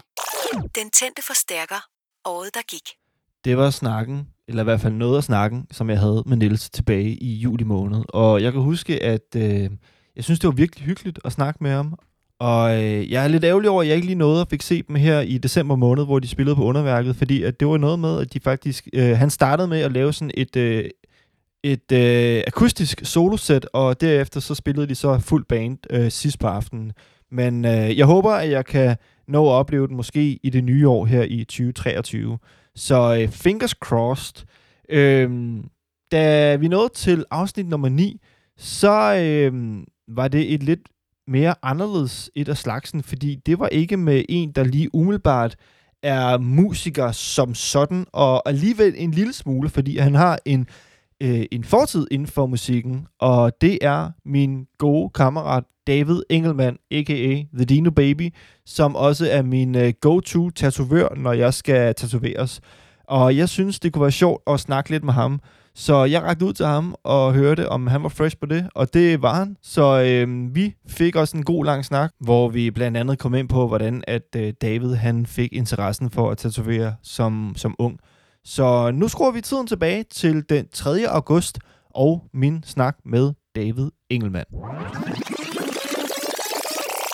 Jeg har altid været fascineret af tatoveringer, og, øh, og, øh, og det skal ikke være nogen hemmelighed, at, øh, at, at du ved, da jeg var barn, sad jeg og tegnede, du ved, hjerter og sådan nogle ting på en, Mm. du ved, sådan noget sejler noget, ikke? Sådan Ja, ja, ja. noget tatoveringer eller traditionelle tatoveringer. Øhm, og så, øhm, da jeg ikke var ret gammel, øh, måske en, jeg ved, jeg, jeg ud fra, jeg har været omkring 12 år gammel eller sådan noget. Så øh, fik jeg en plade med, med Agnostic Front, Ja. der hedder Liberty and Justice. Ja. Og øhm, på inderslivet i det der, på den der LP der, øh, der er der sådan et billede af forsangerens øh, øh, sådan overkrop med sådan en kæmpe ja. stor tatovering. Og jeg kan huske, at det var, jeg havde aldrig set tatoveringer på den måde før, hvor det ligesom var sådan virkelig sådan noget, ja, både at det var noget udsmykning, men også at det, det havde noget, noget en, en sådan dybere symbolik og alt sådan noget. Mm. Jeg husker, jeg spurgte min mor det der, med, altså hvad er det her? Altså, om det virkelig var en tatovering, ikke? Ja, ja, okay. fordi den var, så, den var så ekstrem i forhold til noget, jeg nogensinde var blevet præsenteret før. Og det er, sådan, Ja. Det, er det første, første sådan møde med, at sådan en wow over de der tatoveringer, jeg kan huske som sådan. Ikke? Ja, okay. Øhm, og øhm, ja, altså, øh, så har jeg altid været meget interesseret og meget optaget af, af, af musik og, hvad kan man sige, søgt efter noget identitet og noget tilhørsforhold, kan man sige, mm. tror jeg. Og øh, mange, af de, mange af de der man kan sige, idoler, jeg har, eller de, de ting, jeg har været fan af, har jo været sådan nogle, sådan nogle øh, man kan også nævne ting som Henry Rollins, ikke, som også havde tatoveringer, og sådan, så det var altid noget, som jeg synes var enormt sejt, og, og noget, jeg gerne ville være en del af. Og om at lave dem, det tror jeg ikke ligesom, det var ikke ligesom inde i mine retter, mm. på den måde. Øhm, og øh, ja, så, så på den måde har jeg ikke sådan fra barns ben af haft en drøm om at være tatovør. Jeg har haft en drøm om at tegne tegneserier. Øh, om det så er, øh, det, det, er jo bare, du ved, jeg er en kreativ drøm, eller du ved, jeg ved, jeg ved ikke, hvordan man lige skal, man, man skal sådan klare den dybere, men, men det er i hvert fald sådan, jeg har haft det med det. At, at jeg så aldrig nogensinde lavede tegneserier, at det så blev tatoveringer, det er også fint nok. Altså, øh, jeg er som sådan øh, rigtig stolt af at være en del af den branche. Den tændte forstærker. Året, der gik. Som sagt, så er David min go-to-tatovør. Og øh, hvis du skulle være interesseret i at få lavet noget af ham, så kan det kun anbefales herfra. Gå ind og til at komme ud på de forskellige sociale kanaler. I skal bare søge efter The Dino Baby, så havner I derinde og kan tjekke hans forskellige øh, øh, ting ud, som han har lavet. Han er skidedygtig, så det er helt klart en anbefaling herfra. Da jeg nåede til at skulle lave afsnit nummer 10, så gik jeg lidt i tænkeboks, fordi jeg tænkte, det var jubilæumsafsnittet, det skulle gerne være lidt, øh, ikke måske særligt eller specielt, men det måtte godt lige være sådan lige, hvor at der blev skruet lidt på nogle forskellige ting og sager. Så øh, jeg gik og tænkte lidt over, hvem skulle være med. Og så var det, jeg tænkte, jeg prøver at række ud til Dion, som er forsanger og guitarist i bandet Fable Mind.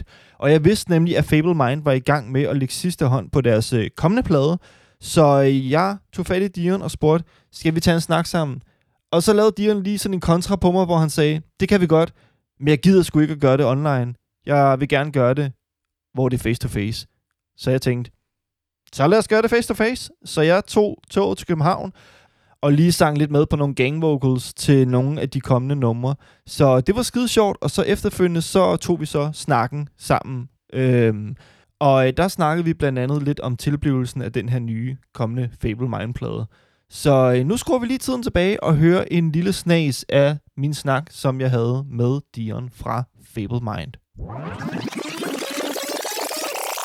Kan du ikke lige prøve at fortælle, fordi vi snakkede lige lidt inden vi gik i gang med at optage det her, i forhold til, øh, sådan, da du startede processen med at skulle indspille den nye plade. Jeg ved, at du, øh, du nævnte også før, at du tog tilbage til, du oprindeligt fra Bornholm af. Yes. Og du tog så i starten af 2021 tilbage til Bornholm for ja. at gå i gang med at skrive pladen her. Hvad var, hvad var årsagen til det?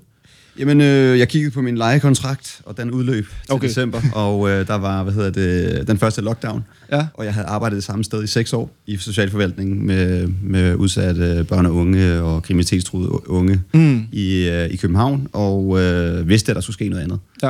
Og så var det bare virkelig naturligt for mig, og jeg har hele tiden tænkt det der med, hvis man nu, tænk hvis man havde tiden til at skrive musik. Mm. Øh, fordi man kan altid finde en undskyldning for ikke at skrive musik. Ja. Især når du ikke er i flow og ikke er har trænet den der kreative muskel, så er det sådan virkelig svært at komme ind i. Det er sikkert, Mm. du også kender til. Ja, ja, helt klart. Øhm, så det var ligesom en nem beslutning for mig at bare trække stikket, øh, Ja. sige op, og ikke have noget backup overhovedet. Bare øh, tage til Bornholm og være på mit gamle, gamle gigantiske værelse på, Ja. i, i Rønne. Og øh, det var koldt, og alle, alle var hjemme. Det var lockdown, så jeg var ikke, Mm. øh, der var ikke noget øh, FOMO, eller Nej, var bare sådan, nej, jeg vidste, at okay, alt er lukket ned. Ja. Ja. Det er nu, du har tiden, ikke? Øhm, og der, jeg, havde, jeg har nemlig haft meget det der med, øh, jeg har sat mig noget efter arbejde i sin tirsdag. Mm. Mm. Nu skal jeg skrive musik. Og med den er, jeg skal skrive noget godt, og det er bare det, er det værste udgangspunkt for alle, alle kreative processer. Ja. Og at man, at man skal lave noget godt, fordi det bliver aldrig godt, hvis du gerne vil lave noget godt. Nej, det, det, altså jeg, jeg kender meget også til det der med, at som du siger, hvis man skal sætte sig ned med formålet, at nu skal jeg skrive en sang, ja. så bliver det som regel ikke noget, enten der er hverken er særlig godt, eller altså... Nej, det er det. Ja. Og det, var, ja, det tror jeg, det var det, det første, som jeg øh, prøvede at skrive. Det var virkelig dårligt, og jeg kunne slet ikke øh, overskue, at det var så dårligt. Nej, okay. Så jeg, øh, prøv, jeg prøvede igen et par dage efter, og det gik heller ikke. Og så fortalte jeg så min kæreste, at øh, jamen, det kan godt være, at jeg slet ikke skal skrive musik. Fuck det. Mm. Jeg begyndte at skrive noveller i stedet for. Okay. Øh, så det startede jeg på at skrive, øh, to, jeg skrev to noveller. Nå. Øh, og så og så blev jeg så enig med mig selv, om du skulle lave et konceptalbum. Det har, du, det har jeg altid tænkt over, at Ja. det kunne være fedt, for at få det der narrativ med, og få, få en, en, en sammenhængende historie. Min idé var, at det ville være en nemmere proces, fordi at du ligesom ved, du har et handlingsforløb, så du, Mm. ved, du ved, hvad der skal ske fra start til slut. Ja. Øhm, så handler det jo bare om at finde en, en fed øh, historie. Ikke? Øhm, og øh, der lærte jeg min kreative proces, at selvom det er dårligt, altså jeg tror, jeg har været for meget fokuseret på resultatet tidligere, Mm. hvor det nu Okay. er processen, jeg er all in på processen. Ja. Jeg er, jeg er ikke, overhovedet ikke ligeglad med det færdige resultat, for jeg har brugt halvandet år på det, men, men jeg er meget mere i processen, og, og, har, og har synes, det er vildt sjovt at, Okay. okay. at udforske de forskellige lyd, lydflader og idéer, og hvad vej man kan tage det. Mm. Øhm, for du ved, altså, nu er Fable Mind sikkert proppet ned i sådan en skatepunk-kasse. Øh,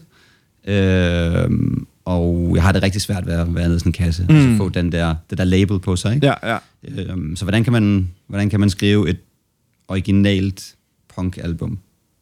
Altså, hvordan gør man det? Ja. Øhm, og så, men det har jeg så også lagt helt fra mig og bare skrevet. Øh, nogle af numrene er overhovedet ikke øh, noget med punk at gøre. Nej. Øhm, men øh, jeg, ved, jeg ved ikke, hvad man vil kalde det. Progressiv punk rock. Nej, fordi ja, det, det var du ret i. Altså, du, du flytter jo sådan lidt med ret mange forskellige stilarter og genre. I hvert fald nu bare, hvad jeg lige hørt derinde i, øh, Ja, ja, ja. i studiet. Øh, der var både sådan nogle sådan offbeat-sange eller sekvenser, og sådan nogle af de der lidt mere, så at sige, altså når du selv nævnte skatepunk, så de der klassiske, lidt deep beat passager og sådan noget. Ja.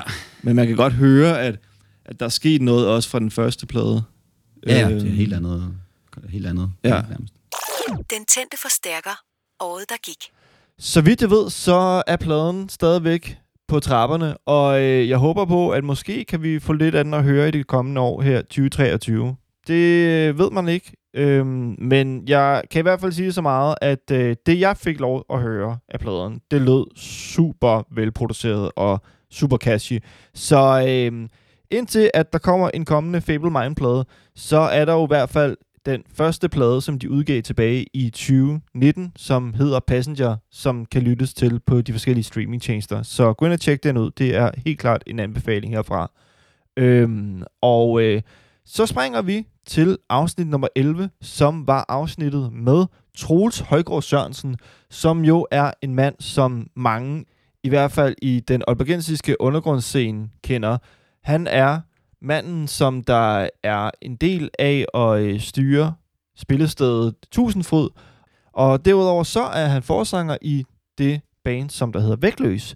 Og Vægtløs, de har siden jeg snakkede med Troels, udgivet en syvtommerplade ved navn Kakofoni, og øh, jeg var inde og opleve dem, da de spillede på loppen, og øh, det var super intenst og mega fedt.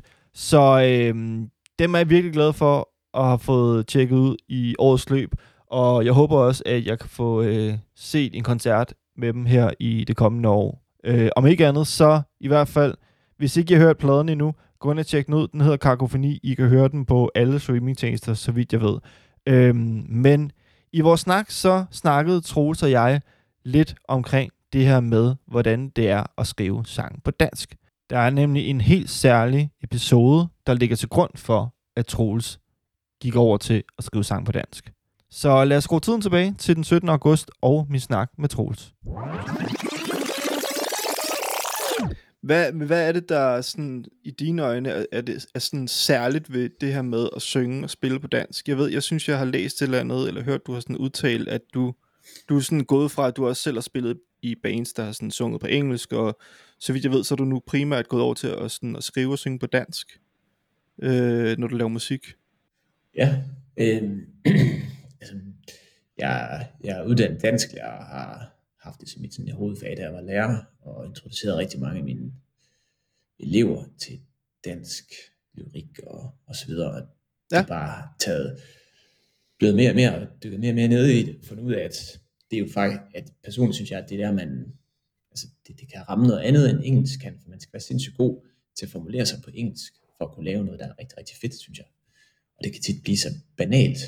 Øhm, og så øh, var der også sådan en, en sådan konkret episode for mig, som var sådan et, jeg ved ikke, om man kan sige det stedet vendepunkt, men tæt på i hvert fald. Øhm, en hylde, som du også kendt, Ja. øh, som spillede i blandt andet Heading South i sin tid, og var sådan en ret stor del af den sådan aalborgensiske øh, sådan musikmiljø, flyttede sig til København. Han, øh, han begik selvmord, og så var vi til hans, øh, hvad hedder det, hans begravelse op i Hirtshals, som ligger lidt øh, nord for Aalborg. Øh, det er der han, der han kom fra. Øh, det, det var ret bizart, synes jeg, øh, sidde til det her, i den her kirke her, og så var der selvfølgelig øh, Thomas' familie, øh, Mm. men så var der også, øh, det var ligesom om, det var ligesom at til punkkoncert i gamle dage, bare at alle havde sort tøj på og øh, var, var ked af det, og sådan, det var en helt, helt anden stemning, der var, ikke? Men det var Jo. ligesom det jo sådan, hey, hvornår er det den her pit, den bliver åbnet, eller hvornår er det, vi laver et eller andet. altså det, det virkede sådan meget, meget bizart, øh, og sindssygt tragisk. Øh. Og så tænkte jeg, øh, på det tidspunkt spiller jeg i det band, der hedder Collapse, øh, som, som, hvor teksterne sådan ofte centrerede sådan også omkring noget, noget mørkt og noget, ja, noget, noget mørkt. Øhm, så tænkte jeg, nu, øh, nu skriver jeg en sang om det her, som, som jeg havde sådan oplevet. Det var, jeg synes, det var ret voldsomt at være, være med til faktisk. Øhm, fordi det lige pludselig var en, en af mine venner og en, en fra min generation, ikke en eller anden bedsteforælder eller en, en forælder, eller sådan, jeg har oplevet før folk er døde, men det, det, det, var sådan, det, det kom lige pludselig helt tæt på, at ja. det var en, man kendte, og man var vokset lidt op med. Ja. Øhm, så jeg så skrev jeg den her sang, og jeg kunne bare ikke få det, jeg kunne ikke rigtig få det til at passe sådan med teksten, øh, fordi det var på engelsk. Øhm, og så prøvede jeg at skrive det på dansk i stedet for, og så var det lige pludselig, som om, at det gav meget mere mening, der kunne jeg komme ind og ramme, der hvor jeg synes, at det, det, det på en eller anden måde skete hyldest, og man kunne lave en passende sådan, øh, ja, hyldestsang til ham. Det var det jo på en eller anden måde, ikke? Også sådan en, Mm. hvorfor, hvorfor sker det her? Øhm, og halvdelen af sangen endte faktisk med at være på engelsk. Det var det oprindelige, jeg har skrevet. Øh, og så blandet op med noget dansk. Og det er jo, for mig var det ligesom om, der fandt jeg ud af, at det gav måske virkelig meget mere mening, og jeg havde mange flere referencer at tage, og jeg havde meget mere naturligt sprog, Mm. end, end jeg havde på engelsk. Øh, øhm, og det, det, det, for ja, siden har jeg stort set udelukkende skrevet på, på dansk. Den tændte forstærker. Året, der gik. Det var at snakke med Troels, og øh, jeg havde ikke lige regnet med, at vi skulle sidde i, øh, i afsnittet og snakke om Hølle, og jeg ved, at der måske er nogle stykker, som der lytter til podcasten her, som der kendte Hølle. Så, øh, så, så jeg blev sådan både lidt øh, vemodig og øh, fik lidt øh, smil på læben, da vi kom ind på, på ham og snakkede lidt om, øh, om hans øh, påvirkning, som han jo så har fået på, på Troels, og hvordan at det har været årsagen til, at Troels han så er gået over til at skrive på dansk.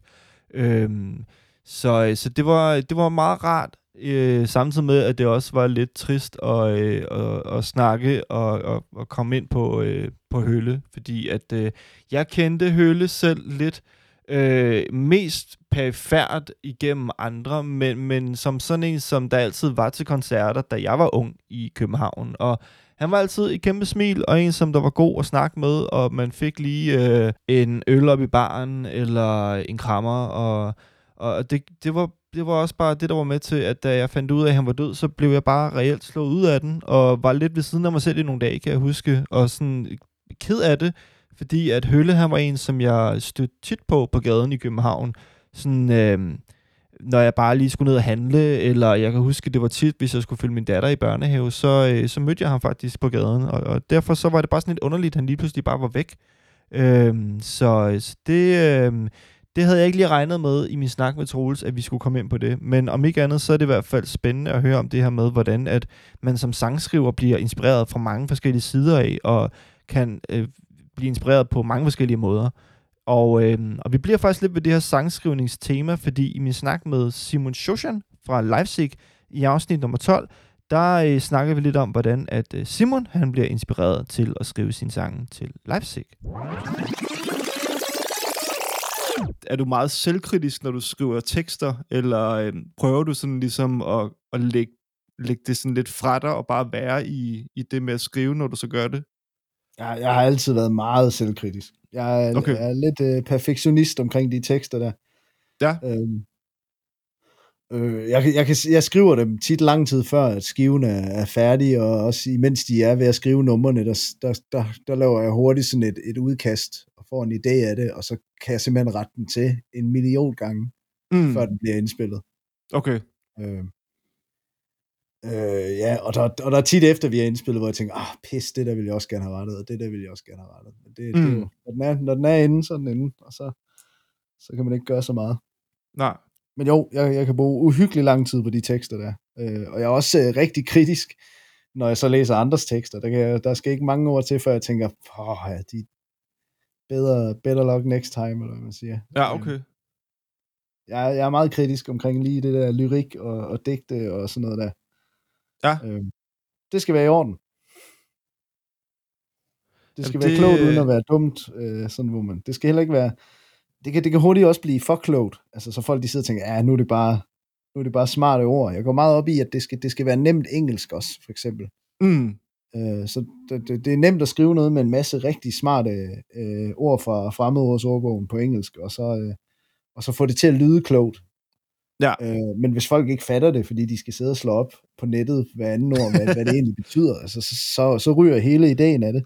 Ja. Så, så jeg tager tit øh, en, en, en lidt indviklet idé, og så dommer den ned med vilje, for at, det er, at jeg er sikker på, at alle sammen fanger den Mm. øh, så hurtigt som muligt. Øh, så der ikke er så meget, hvad skal man sige, der er ikke så meget pis. Nej. Lidt mere lige til sagen.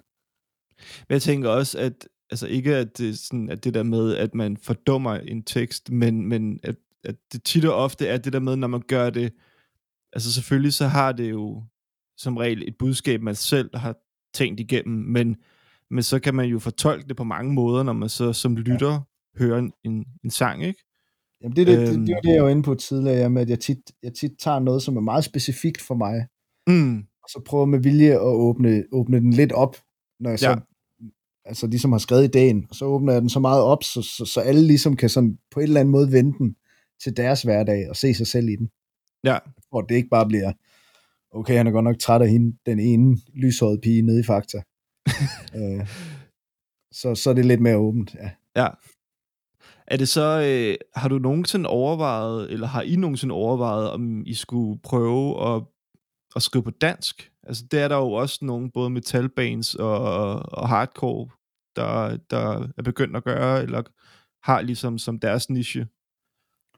Jamen, vi, vi snakker tit, øh, næsten hver gang vi laver en skive, så snakker vi lidt om det der, om, om vi skal lave, en, lave et udstikkernummer. Ja.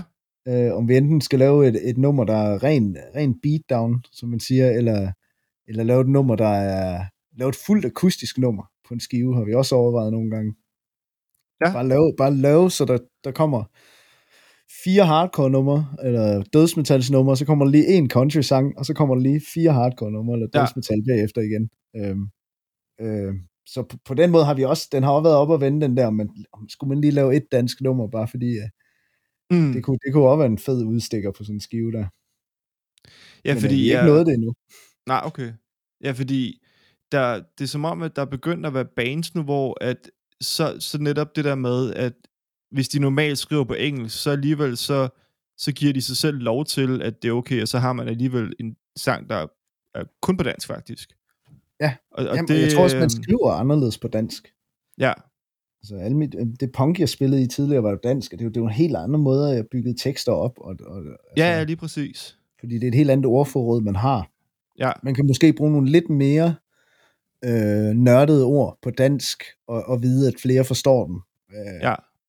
Hvor det er, at lige snart det er engelsk, for vi har mange, vi har mange lyttere i Tyskland, og, og Belgien og Holland og sådan noget, og det, og det er forskelligt, hvor gode folk er til engelsk. Så, så jo mere simpelt jeg kan gøre det, jo, jo mere sikker er jeg på, at, at jeg har alle sammen med, øh, ja. og, de, og de forstår, hvad det egentlig handler om. Ja, ja. Men jo, det danske nummer der, den, det, øh, der er sandsynlighed for, at den også kommer. Der, vi har mange øh, små idéer på, på sådan nogle lidt sjove øh, sidespring. Øh, vi skal bare lige finde ud af, hvad for net vi vil lave først. Den tændte forstærker. Året, der gik afsnittet her med Simon, det er faktisk også et af de lidt øh, særlige afsnit, fordi det, øh, det var sådan, at jeg skrev ud på min Instagram tilbage her i sommer, og spurgte, om øh, der var nogen, der havde et forslag til, til en, jeg skulle hive med i podcasten. Og der øh, var det så en, der hedder Tore, som der så skrev til mig, og Tore, han er sanger i et band, der hedder Heart Lessons.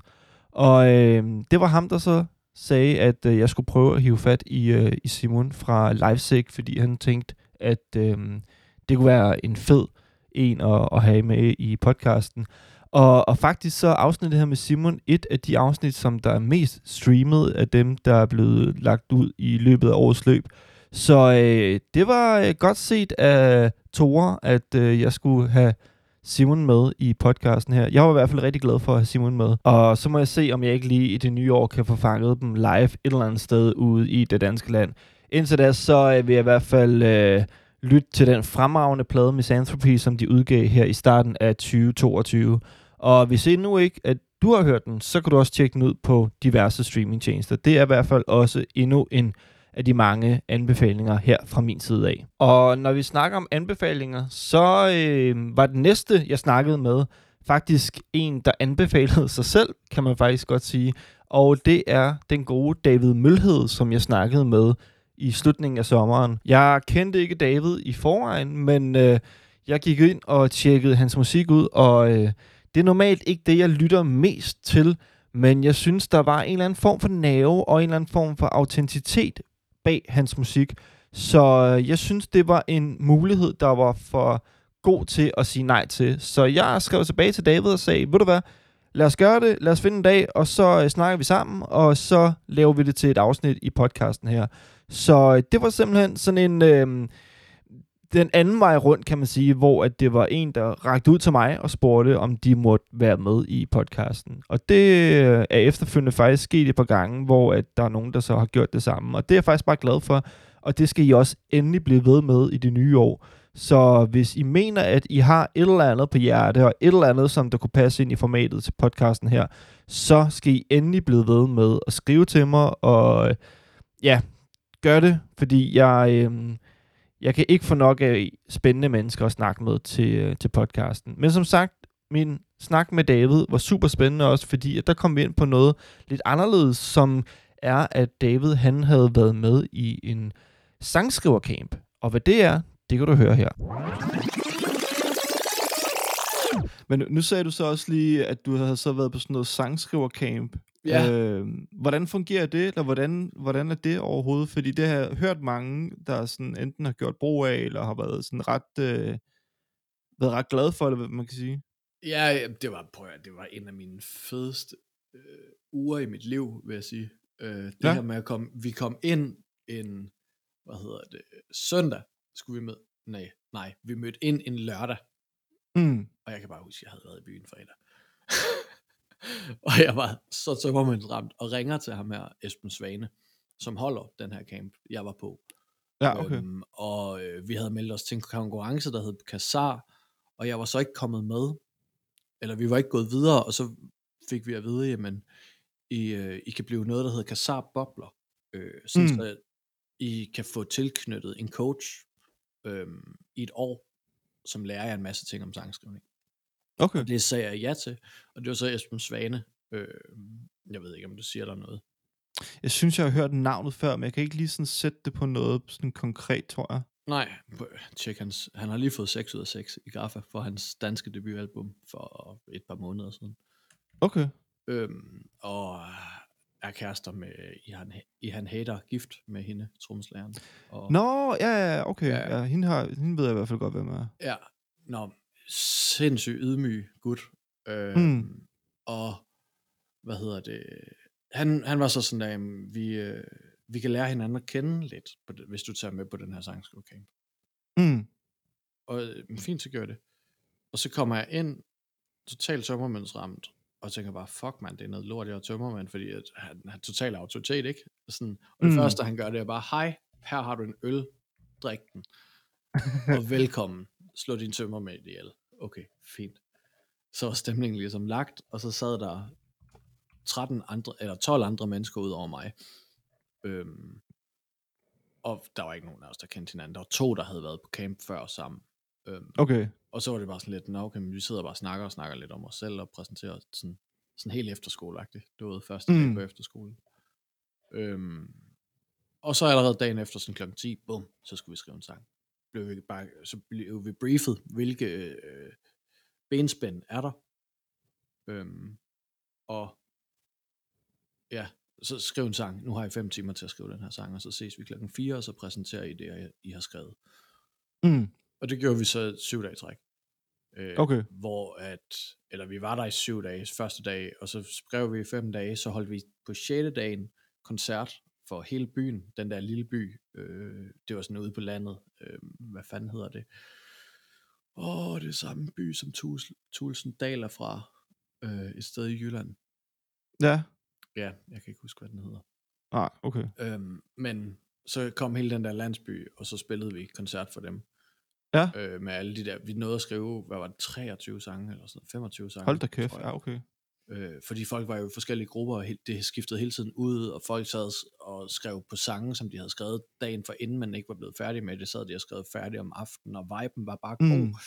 Og, og, og det var som om, at sådan, når vi var i gang på tredje dagen, der var det bare sådan, ja, jamen, jeg skriver bare, prøv at høre, vi skriver hits i dag, selvfølgelig skriver vi bare et hit, altså det gør mm. Vi bare, fordi det er ikke svært at få inspiration, vi kører bare, altså jeg lærte ligesom det her med, at hvis du, sangskrivning er en muskel, du kan træne, og hvis du sætter dig ned og bruger nok tid på at sidde med din guitar, eller din, dit klaver, eller du ved, og der bare ikke kommer noget, jamen så skift instrument, eller gør noget andet.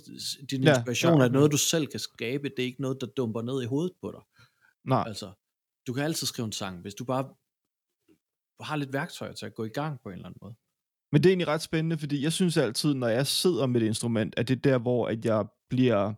Altså får jeg sådan lidt præstationsangst i forhold ja. til det der med, sådan, at jeg så tænker, jamen, så skal jeg skrive et eller andet, eller komme med en eller anden idé, og så er det som om, så blokker min hjerne sådan, for al kreativitet. Så for mig så er det meget det der med, at det er, når jeg faktisk ikke har et instrument til, sådan tilgængeligt, Mm. at jeg så går og bliver inspireret af alt muligt.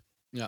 Men, men altså, det er jo igen det der med, at nu har jeg jo så heller ikke prøvet at være på sådan en eller anden camp, som du så har. Nej. Øh, men jeg har hørt mange snakke om det der med, som du også siger, at det er sådan en muskel, som man, man jo træner, og at hvis man bliver inspireret af andre, så er det jo også noget, man tager med sig, tænker jeg. Jamen også, altså der er jo mange måder at gribe det an på. Øh, der var en, der skrev til mig, eller sagde til mig på et tidspunkt, sådan, jamen David, og det var så ikke på campen, det var på et andet tidspunkt, men der var, der var en, der var sådan, jamen David, hvis du har svært ved at skrive første vers, så skriv andet vers. Mm. Hvad? Ja, jamen, David, hvad? Det forstår jeg ikke. Prøv lige at forklare det. Nej, men altså, så, så skriver du, det du så skriver, det er andet vers. Ja. Okay. Hvorfor? Jamen fordi når du så skriver andet vers, det er så første vers. Ja, men det er fint nok, du siger det, men det forklarer ikke en skid. Hvor sådan, nej, nej, men du, hvis du skal have en historie, så skal den jo bygge op.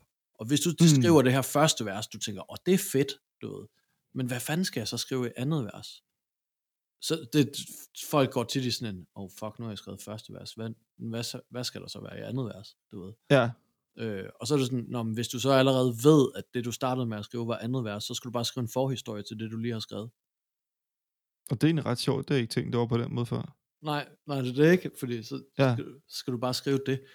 Øhm, og når du så har skrevet forhistorien, så bygger historien sig lige så stille op også. Ja. Altså, så det er jo for eksempel et værktøj, ikke? Den tændte forstærker. Året, der gik. Hvis øh, jeg kigger på, hvem der har været med i øh, podcasten igennem årets løb, så er det som om, at der har været en overrepræsentation af, af jyder, og, og den næste her er ingen undtagelse, fordi at det er min gode, gode kammerat Martin Gravngård, som jeg havde med i afsnit nummer 14.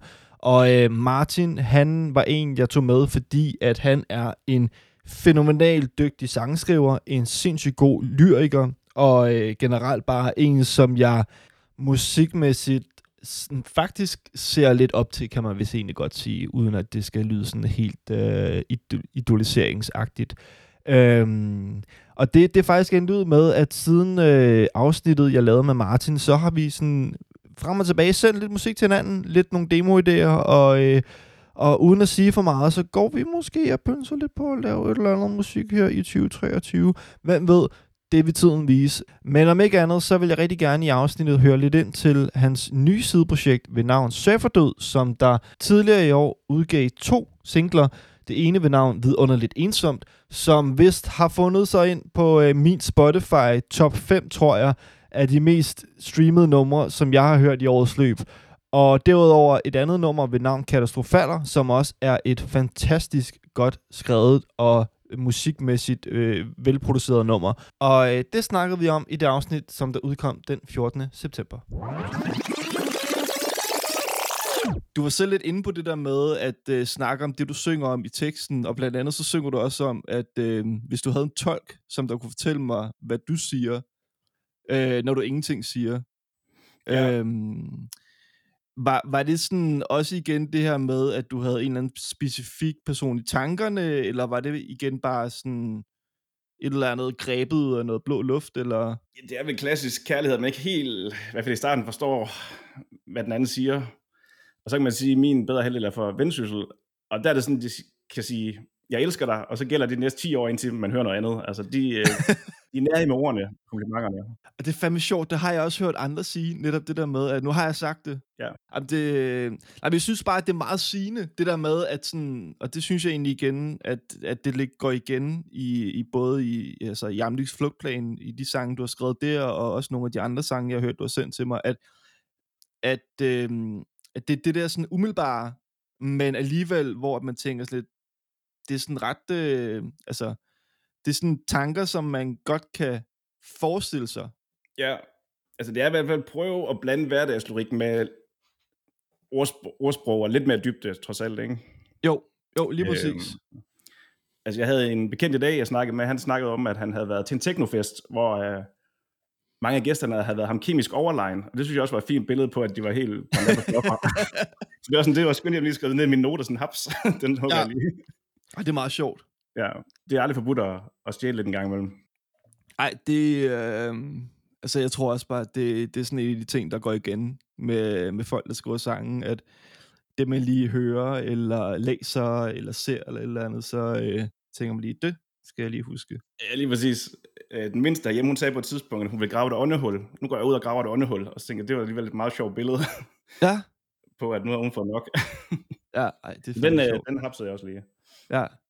Jeg er begyndt på at gøre sådan en ting, hvor at, øh, nu min mindste, hun er snart, snart halvandet år, og hun er begyndt på, vi har sådan en akustisk guitar liggende på min store datters værelse, som Ja. bare ligger fremme og sådan nogle ting. Og så når hun så kommer op og skal skiftes, eller hun skal puttes og sådan nogle ting, så kan hun godt lide sådan at gå ind og bare lige sådan, drut, sådan og slå på strengene og sådan nogle ting, fordi det at lidt sjovt ud. Ja, ja. Og så, øh, så er jeg så begyndt på sådan at tage den op og sidde og spille lidt og sådan nogle ting. Og så her, jeg tror det var i går eller i forgårs, så fik hun lige trykket et eller andet sted på, øh, på gripbrættet, hvor jeg tænkte, den der rundgang, som jeg lige var i gang med at spille, blev lige pludselig ja. anderledes, men det blev ret sej. Så det tænkte jeg, "Nå, det, det skal jeg lige hurtigt huske, hvordan det så gik, fordi så kan jeg måske skrive et eller andet ud for det. Altså frem med, frem med diktafonen eller et eller andet. Ja, ja, lige præcis. Så jeg, jeg ved ikke, om det bare er sådan en eller anden ting, som der sådan er generelt det der med, at man, man observerer ting på en eller anden bestemt måde, eller, øh, eller ja. Jeg synes i hvert fald, det er fedt at hente inspiration de mest underlige steder. Altså, Ja. om det så er Jamen, et, det, det, eller et øh, eller andet, eller eller et eller andet, man ser ude i byen, ikke? Altså. Den tændte forstærker. Året, der gik. Og øh, hvis nogen derude nu skulle være interesseret og nysgerrig på det guitar-riff, jeg snakkede om øh, i afsnittet med Martin her, som min datter havde inspireret mig lidt til, så har jeg lige fundet det frem på min telefon, og det lyder sådan her.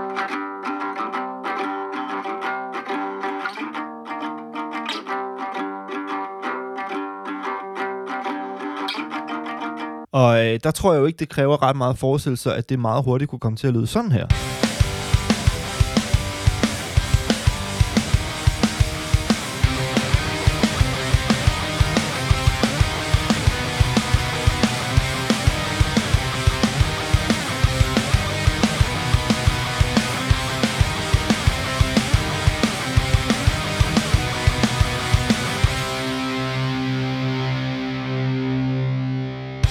Men øh, nok om det, fordi vi skal videre, og det skal vi i form af det afsnit, jeg lavede med Kasper Bøje Larsen, som er bassist i Volbeat, og derudover også i Antiritual, og ikke mindst et af mit favoritbands, han har været med i, som er The Hitchcocks, som han vist ikke helt afviste, kunne komme til at spille igen på et tidspunkt. Det var ikke sådan helt noget, som de havde på tegnebrættet, men han var ikke i hvert fald afvisende over for ideen. Så måske en Hitchcocks reunion en gang ud i fremtiden, hvem ved.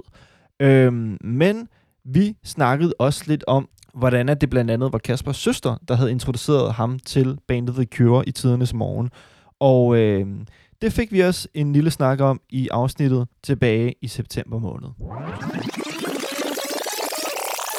Kan du huske, der var et eller andet tidspunkt i dit liv, hvor at der var ligesom noget, der gjorde, du, du tænkte, at, at det var sådan bassen, der var det interessante instrument? Ja. Altså, det var fordi, jeg havde helt tilbage, da jeg boede i Vordingborg, der hørte jeg engang, øh, min søster skulle spille en plade over for en veninde, og det var, det var The Cure. Ja. Kiss Me, Kiss Me, Kiss Me.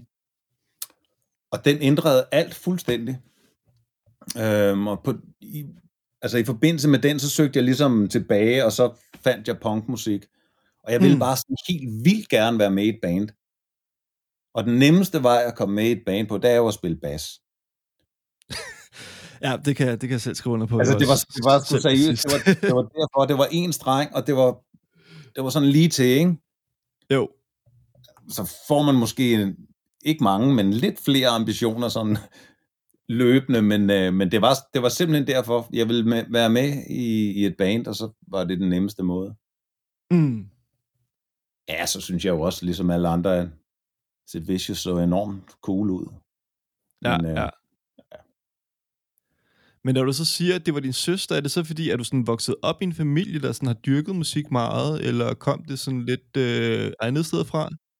Nej, min far spillede jazzmusik. Okay. Spillede trompet, øhm, men jeg, det var før, før han ligesom stiftede familie, så det, jeg mindes ikke, at der er blevet spillet musik i mit hjem. Okay. Det, det der er der ikke. Altså, der blev lyttet til nogle plader en gang imellem. Mm. Øhm, men, men det var ikke, det var, nej. Det var sgu ikke rigtig noget, øh, det var ikke noget, der var meget af. Der er jo nogen, der, der netop sådan har fået det meget ind fra sådan de tidlige år, både sådan fra hjemmet af og fra sådan familiemedlemmer, så er der sådan ligesom, hvor du mm. siger sådan, det har måske været mere udefra. Ja, øh, men det her, det var simpelthen, altså det var den, den plade, der ændrede alt, alt for mig. Mm. Den var farlig, og samtidig så var den sådan, så så, så de ud, som de gjorde, og den var også øh, super poppet nogle steder, og meget melodiøs. Ja. Så det, der egentlig tiltrak mig, det var, sgu, det var, det var mindst lige så meget selve den der kultur, altså punk, goth-kultur, eller hvad det var. Ja, ja. Og, og så kom, altså så, det var der selvfølgelig ikke noget af i Vordingborg overhovedet. Nej. Der var man rimelig meget alene omkring det. Men så var der sådan den der idé om at være med i, at komme med i et band, der spillede, du ved, så man ligesom var, i hvert fald ikke helt alene. Mm. Men det er også sjovt, fordi sådan, jeg, at, altså The Cure, det er jo også sådan lidt et band, der faktisk, altså for mange, der både sådan hører sådan metal, men også punk, og øh, sådan, at de er sådan lidt sådan en, som mange har til fælles. Ja. Selvom at det jo ikke rigtig lyder som hverken det ene eller det andet. Men det er egentlig sådan noget, jeg har lagt mærke til, at der er mange, der sådan netop nævner The Cure som sådan et band, de har opdaget tidligt og bliver ved med at vende tilbage Mm. til, fordi at der er et eller andet alligevel, der, der trækker nogle tråde til forskellige områder og forskellige Ja, det er genrer. sådan lidt et bindeled. Ja. Men jeg tror, det, jeg tror, det er den der, det dystre og det mørke, Ja, som, ja, præcis. som der er meget af i deres musik. Jeg tror ikke, det er så meget øhm, Friday I'm in Love, hvis jeg skal være helt ærlig. Jeg tror, det Nej, er nej, det, det tror jeg nemlig heller ikke. Jeg tror, og Disintegration og sådan noget. Ja, og så har de også meget det der med, altså i forhold til nu her med bass og sådan nogle ting, at, at de bruger meget det her med, med sådan en øh, sådan lidt øh, sådan en chorus øh, effekt ind over bassen, så den får sådan en mere fremtrædende lyd i, i lydbilledet, hvor at sådan andre, der er det sådan mere bare sådan en, den ligger sådan mere underliggende Ja. måske. Jamen, Simon Gallups basslinjer er jo sådan små melodier i sig selv. Og, og, Ja, ja, præcis. Og, det, og de bliver ved med, at, altså han kører stort set den samme basslinje hele tiden. Og, den, altså, og så bliver der bygget alt muligt op ovenpå, ikke? Jo. Han er jo en helt fantastisk øh, undervurderet bassist, synes jeg. Jeg har hørt mange koncerter med dem efterhånden, øhm, og jeg har aldrig nogensinde hørt ham lave en eneste fejl. Og han ligger bare langt fremme i lydbilledet. Hele tiden. Ja. Og, det og han vildt, farer rundt og ser cool ud og laver alt muligt. Ja. Han spiller fandme fedt. Den tændte forstærker. Året, der gik. Udover afsnittet, jeg lavede med Kasper i september måned, så bød september også på en koncert inde på Loppen, som var med Nexø, Hierarki, Tvivler og Vægtløs. Og øh, i den forbindelse, der havde jeg ragt ud til Nexø for at høre, om de vil lave et afsnit med mig til podcasten. Og det ville de gerne, og øh, som jeg vist også fik nævnt i det oprindelige afsnit, så var det egentlig meningen, at det skulle være sådan et, hvor at jeg bare snakkede med dem online, og så øh, gjorde vi det på den måde. Men i og med, at de så skulle spille den her koncert her, så var det, jeg tænkte, Jeg prøver at høre, om vi ikke skal gøre det backstage på loppen på selve dagen, hvor de skulle spille koncert om aftenen. Og de var sgu friske, så øh, vi fik sat noget i stand, og jeg tog til København og øh, bankede på døren ind til loppen, og øh, blev mødt af Christian, som der er forsanger i, øh, i Nexø, som bare smilede og sagde, hey, hvad så? Lad os finde et sted, hvor vi kan sidde. Så det gjorde vi, og derudover så var det også et afsnit, som jeg tænkte, i og med, at det var sådan lidt særligt, så synes jeg også lige, at det skulle filmes. Så øh, til de nysgerrige, så kan I gå ind på YouTube, skrive Den Tændte Forstærker og Nexø, så ligger hele afsnittet derinde i en videoudgave også, hvis I skulle være interesserede. Og i snakken kom vi ind på mange ting, blandt andet, hvordan de var kommet på navnet Nexø til bandet, og ikke desto mindre, hvilke andre navne, som der havde været i puljen.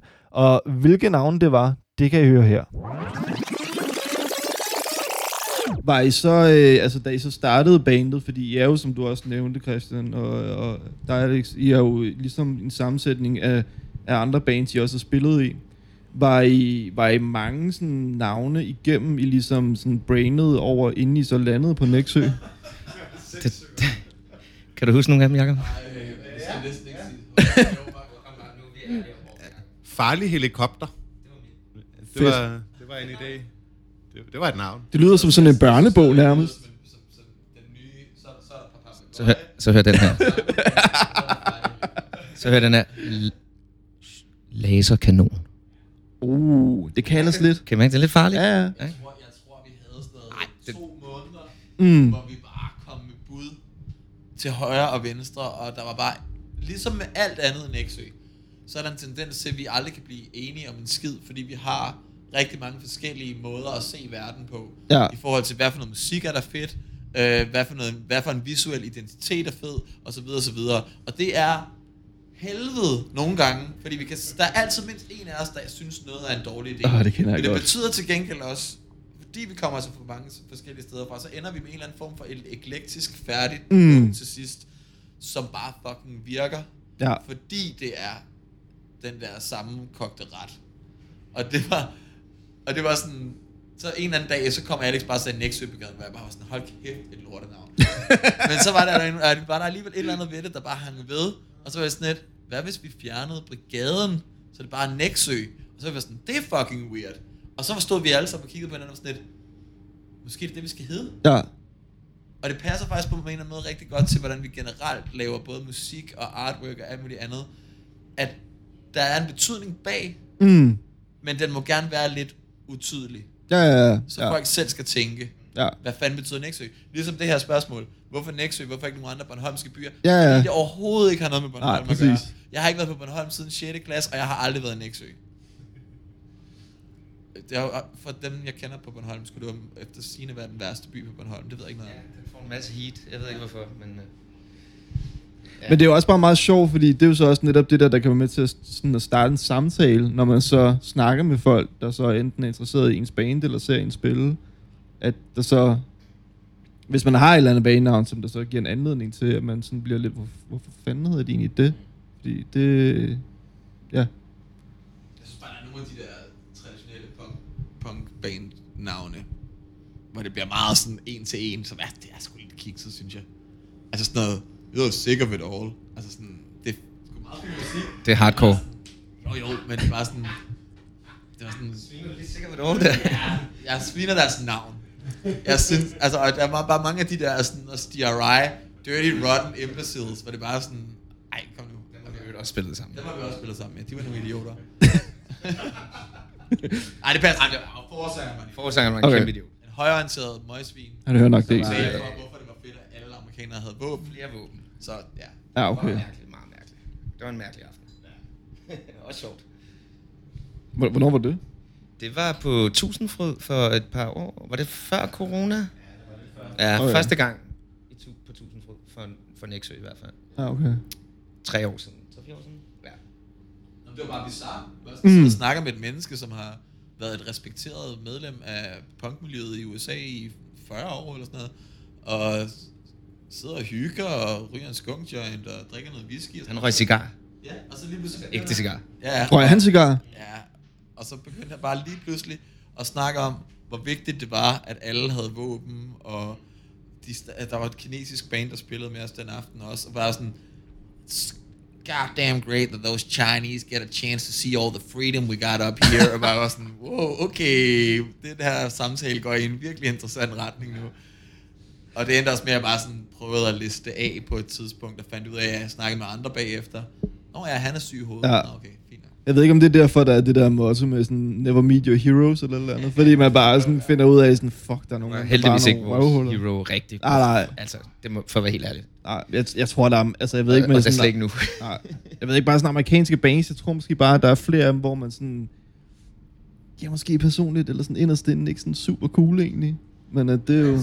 Warren Women og Anti-Flag, som vi har fået lov at spille med i år. Begge bands, helt fantastiske mennesker. Ja. Virkelig søde. Ja, og apropos War and Women, så snakkede vi faktisk med dem om lige præcis den oplevelse med DRI.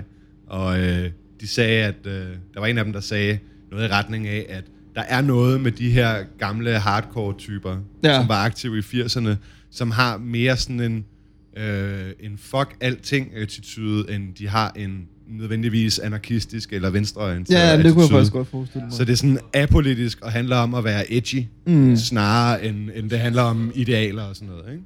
Den tændte forstærker. Året, der gik. Ligesom i afsnittet med Nexø, så var afsnit nummer 17 også med flere gæster i form af Sisse og Emil, som er de to personer, der står bag Punks Dead. Og uh, Punks Dead, de havde i år 13 års jubilæum, og det fejrede de derfor ude på underværket i Valby, hvor at de afholdte koncert nummer 100. Og øh, det gjorde de i oktober måned, og øh, det fik jeg en snak med dem om, og øh, i den forbindelse så kom vi også ind på generelt, hvad underværket er for en størrelse, og hvad der er det særlige ved at lave arrangementer og koncerter ude på underværket. Så her er en lille snas fra min snak med Sisse og Emil fra Punks hvor mange år har I så egentlig kørt ud på underværket nu efterhånden? Fordi jeg kan, ikke, jeg kan sgu ikke huske, hvornår det var, I skiftede fra, at det var på huset, til I så øh, begyndte at booke det ude på underværket.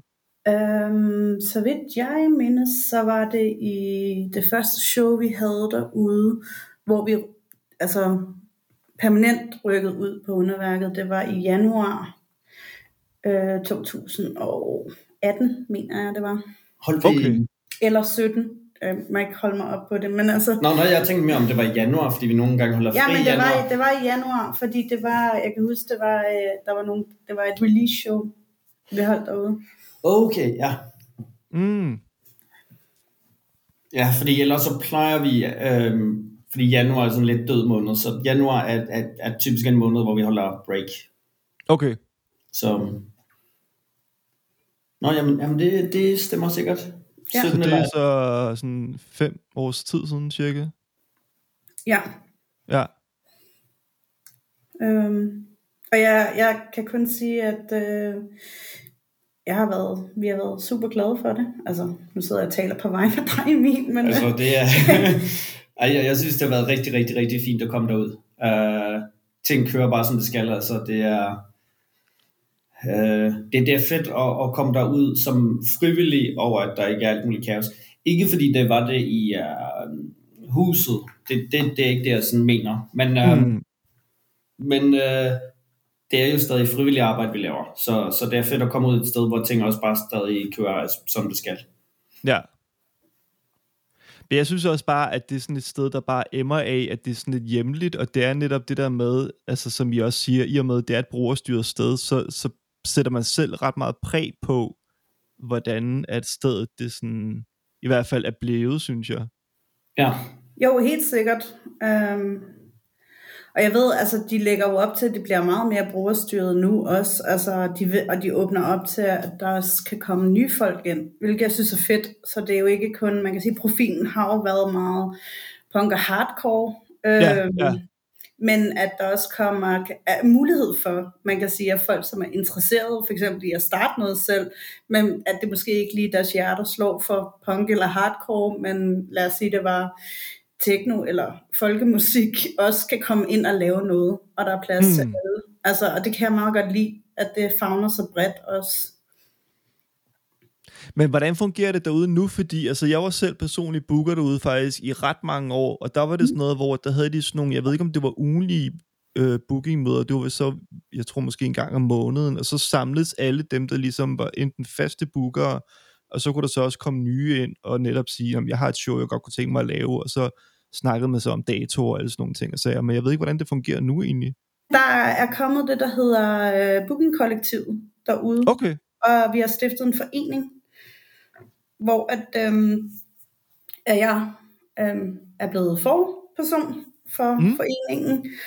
Øhm, og øh, der er der flere forskellige, der er kommet ind over. Der er blandt andet folk, der er rykket fra Råhuset. Øhm, og andre steder fra, sådan så at øh, det var blandt andet, når vi laver det der støttearrangement, Støttefestivalen, der lige er kørt af stablen her i september. Ja. Det er en del af, af Booking-kollektivet. Øh, Okay. Og vi gjorde det jo også sidste år, da det åbnede op sådan for alvor Ja, efter ja. corona. Så der er, øh, der, der mødes vi, vi har faktisk der er møde i morgen Ja. derude. Øhm, og jeg tror, altså hvis man er interesseret, øh, så kan man helt sikkert skrive. Lige nu er der jo, øhm, Victor sidder derude jo, og hvad kan man sige, kører det sådan det daglige, den daglige drift. Mm. Men øhm, udover det, så er der åben for, at folk kan komme og være med i foreningen, men det kræver lidt, at man deltager til møderne også. Øh, Ja. Og ja, hvad har vi haft? Vi har haft et, cirka et møde om måneden, og noget af det har været online, og noget af det er fysisk. Mm. Og der, der, der diskuterer vi ligesom, hvordan kommer det til at se ud, hvem har noget øh, booket, øh, og også deler, hvis man får henvendelser fra andre bands, hvor vi smider det op fælles. Altså, så hvis der er nogen, der har lyst til at for eksempel booke et band, der ikke passede ind hos os, for eksempel hos Punks Dead, så kan de jo booke det i, i deres, øh, hvad hedder det, øh, gruppe. Ah, okay. Ja. Så der er sådan lidt sådan en pulje kørende en gang imellem med bands, der så... Øh, Ja, altså eller hvor der hvordan? Ja. vi også kan søge nogle penge, som bliver fordelt, altså sådan ligeligt i forhold til fra, fra lokaludvalget, som der går Ja. og dækker nogle ting. Så øh, ja, der er, der, er mul- der er mange muligheder derude, og jeg vil håbe, at vi får lidt mere gang i Booking-kollektivet også. Øh, det er meget nyt at få okay. stiftet. Det er en, er en måned siden. Nå, Så- okay, ja, så, så er det ret nyt jo, kan man sige. Ja. Men er det så stadigvæk, hvor at, øh, det, er det stadigvæk kommunalt støttet egentlig derude, underværket, eller hvordan? Øh, fordi det kan jeg huske, det i hvert fald var i mange år. Jamen, det er det. Det, det hører til, øh, hvad hedder det, øh, Valby Kulturhus. Det er en del ja. af det. Og hører til bydelen. Øhm, at de har, ja, de har delt det hele op igen. Før var det samlet under dit KBH, som var sådan et samlende organ for alle kulturhusene. Mm. Og nu er det blevet lagt ud på bydelen igen. Så nu ligger det ude i Valby. Men der er helt sikkert nogen, der har en stor interesse i, at det skal fortsætte, og, og endda måske også være 100% brugerstyret. Ja. Nu nævnte du selv lige Valby Kulturhus. Er det, har det været noget, I selv har tænkt over, at, at sådan, lave nogle arrangementer som, altså med Punks and Dead over i Kulturhuset i stedet for? Fordi det ligger jo lige ved siden af, men det er selvfølgelig bare lidt større. Øhm, ja, helt sikkert. Men det er, det er også noget, som Booking-kollektivet kommer til at gå mere ind i, at vi kan få lov til at bruge salen mere. Okay. Men lige nu øhm, har jeg ikke sådan alle detaljerne, men det Nej, kommer nej, i hvert fald nej. til at blive en mulighed for dem, som der booker i Okay. underværket, at man også kan bruge øh, den store sal derovre til visse ja. arrangementer. Den tændte forstærker. Året, der gik. Og øh, hvis det skulle have vagt din interesse i forhold til, at du godt kunne tænke dig at komme ud og spille ude på underværket, og, øh, og lave en koncert derude, så øh, skal jeg i hvert fald herfra sige, øh, gør det, gør det, gør det, fordi at det er mega fedt, og det er enkelt, og det er nemt, og alt er ligesom bare til rådighed derude. Så om du spiller punk, eller om du spiller rock, eller om du spiller hiphop, eller bare gerne vil lave et arrangement på underværket, så øh, tag fat i Sisse Emil, og så kan de i hvert fald, hvis ikke at det er til Punks on Dead, stille jer videre til nogle af dem, som der kan hjælpe jer med at lave et arrangement og en koncert ude på underværket. Og med der vejen, så lakker det her afsnit også lige så stille mod enden. Jeg havde en sidste snak tilbage i november måned, hvor at jeg snakkede med Mads Folmer Richter, som er trommeslager blandt andet i Riverhead. Han er manden bag trommerne i Bleeder, og derudover så er han også studiemusiker for en hel masse andre musikere og bands. Og i vores snak kom vi blandt andet hen mod slutningen ind på, hvilke planer Mads havde for 2023, hvor han blandt andet lige fik breaket, at Riverhead faktisk skal spille på årets Copenhagen 2023. Så øh, hvis ikke du vidste det i forvejen, så ved du det i hvert fald nu. Riverhead de er at finde på dette års Copenhagen 2023. Men er der så udover nu øh, i forhold til, at du, øh, du lige nævnte nu med, med den nye kommende Riverhead-plade, som der så kommer der til næste år, er der andre ting, sådan, øh, du kan løfte sløret for, som, øh, som du ved, der sker øh, til næste år for dit vedkommende? Øh, jeg ved, der kommer også en ny Christian Hedeplade. Ja. Øh, som vi faktisk skal ind og indspille fra i år morgen. Går vi okay. i gang med at indspille den. Og den, øh, de demoer, som han har skrevet, er mega fede. Rigtig gode. Øh, så det, det, det kommer også til at ske, og det bliver nok også noget februar-marts-agtigt, ja. jeg forestille mig. Øhm, jeg tror måske bare, det bliver en EP, jeg er ikke helt sikker, faktisk. Okay. Øh, og så... Øh, jeg ved ikke, hvornår det her kommer ud, men, men øh, hvis nu det kommer ud, efter vi er blevet annonceret til Copenhagen med Riverhead, så er det jo... Øh, så kan man jo godt løfte sløret for det. Og hvis nu det ikke hvis nu det kommer ud, før vi bliver annonceret til Riverhead, så bliver man jo nødt til at klippe det ud. så kan vi bare lige lave sådan en lille break nu, hvor... Ja, så, så laver vi sådan et uh, inter, inter, intermezzo. Ja. ja øh, nej, også, hvad fanden, jeg tror ikke, altså ja, lige nu er vi bare, lige nu arbejder vi bare rigtig hårdt på at øh, få nogle koncerter i hus med, med Riverhead, fordi det er jo det, der ligesom er aktuelt. Ja. Øhm, og så, jamen jeg ved, altså jo, jeg skal i studiet med nogle forskellige ting. Øhm, spille nogle, jeg skal spille noget dansk, øh, sådan noget lidt rocket, lidt øh, rock folk-agtig øh, orkester, som ikke rigtig har den navn, tror jeg. Øh, og okay. det er også det er bare to, øh, to rigtig dygtige musikere, øh, som har et studie over i et eller andet sted over Jylland. Når man kommer over broen, så kører man lige en lille times tid, og så er man der. Ja. Jeg kan ikke så huske, hvor det er hen. Men, men ja, det er forskelligt. Det, er, det plejer at være sådan nu omkring øh, november, december, at der kommer planer for næste år. Der plejer altid lige at være sådan... Mm. Der plejer sgu altid lige at være et par måneder her nu, hvor, der, hvor man går og tænker, shit mand, jeg får bare ikke en skid at lave næste år. Øh, men nu er det allerede ved at være, nu er det allerede ved at være okay. Ja med planer. Ja. Fedt. Og, og, og, og jeg er jo altid, altså, du skal også bare ringe, når jeg skal spille trommer på dit fede øh, øh, sideprojekt. Øh, så indspiller jeg bare dem. Helt sikkert. ja, fordi folk, de kan i hvert fald, øh, hvis de går ind og søger på øh, enten, om det er Facebook eller Instagram, så øh, ja. tænker jeg, så kan de smide dig en besked der, hvis de har et eller andet. Hvis de har noget, der er fedt, Ja. Hvis nu det er vildt dårligt, så, skal de, så behøver de ikke, men hvis nu de har noget, der er mega fedt, så, så vil jeg vildt gerne spille på det. Er der sådan et eller andet, hvor at du sådan bare på forhånd tænker, det her musik, det, det spiller jeg ikke? Eller mm. er det sådan bare, hvor at sådan, der er op for grabs nærmest, om det er... Nej, fordi at jeg tror jo, at uanset hvilken slags musik det er, hvis nu det, hvis nu det er sådan, hvis kvaliteten er god, så er det jo lige meget, hvad det er. Mm. Altså, der, der er rigtig meget musik, jeg slet ikke hører. Altså, jeg, jeg øh, hvor jeg må, også, hvor jeg, som, som jeg har hørt, og som jeg måske er blevet lidt træt af. Øh, jeg hører ikke så meget altså punkrock, øh, eller skar, eller den mm. slags mm. ting mere, men jeg, men jeg er overbevist om, at hvis nu det var helt vildt fedt, så ville jeg da gerne spille trommer ja. på, øh, på en plade, der skulle laves med det det er mere det der, en gang imellem kan, kan problemet også godt være lidt med det der med, at man, man, man indspiller trommer for, for nogen, og så i løbet af sådan indspillingsprocessen, så, så kan man godt lidt fornemme, at de har jo faktisk ikke nogen trommeslager, men de vil faktisk gerne have en trommeslager. Ah, og så står man ja, lidt i den ja. der situation, man sådan, det er måske ikke lige mig, altså. Nej.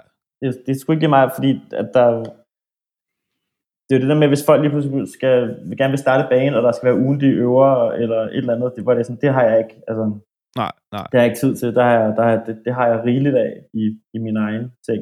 Ja. Øhm, men øh, ja, det ved sgu ikke. Men ellers så, øh, ja, folk de ved, hvor de kan finde dig hen i hvert fald. Ja. Hvis det er noget, der øh, har vagt nogens interesse derude, der lytter med, det ved jeg ikke. Det kunne være. Det kunne sgu godt være. Men Mads, øh, igen, tusind tak, fordi du har tid og har lyst til at sidde og sludre lidt med mig. Det var skide hyggeligt. Det var det i hvert fald. Yes. Du må have det rigtig godt, mand. I lige måde. Den tændte forstærker. Året, der gik. Og med det nåede vi skulle i mål med alle samtlige afsnit fra dette år 2022. Så øh, det var afsnittet året, der gik med den tændte forstærker. Og øh, nu blev det jo et lidt længere afsnit, så hvis ikke du har lige fået hørt det hele og har skippet lidt hister her, så no worries, der er ingen sure miner herfra. Det har været meget, der skulle presses ind. Jeg synes, det var vigtigt, at alle afsnit ligesom blev repræsenteret i det her året, der gik afsnit. Så øh, det var simpelthen alle samtlige afsnit, som vi lige fik øh, kørt igennem her. Og så her til sidst, husk, du kan også følge podcasten her på Instagram. Du kan tjekke ned på Facebook. Og øh, hvis ikke du har fået hørt alle afsnit endnu, så kan du tjekke dem ud der, hvor at du lytter til din podcast. Det var året, der gik 2022. Mit navn det er Jakob Smidt Pris. Det her er et andet center for stærkere. Pas godt på hinanden derude. Pas godt på jer selv. Og så lyser vi ved. Kan I have det? Vi ses. Hej!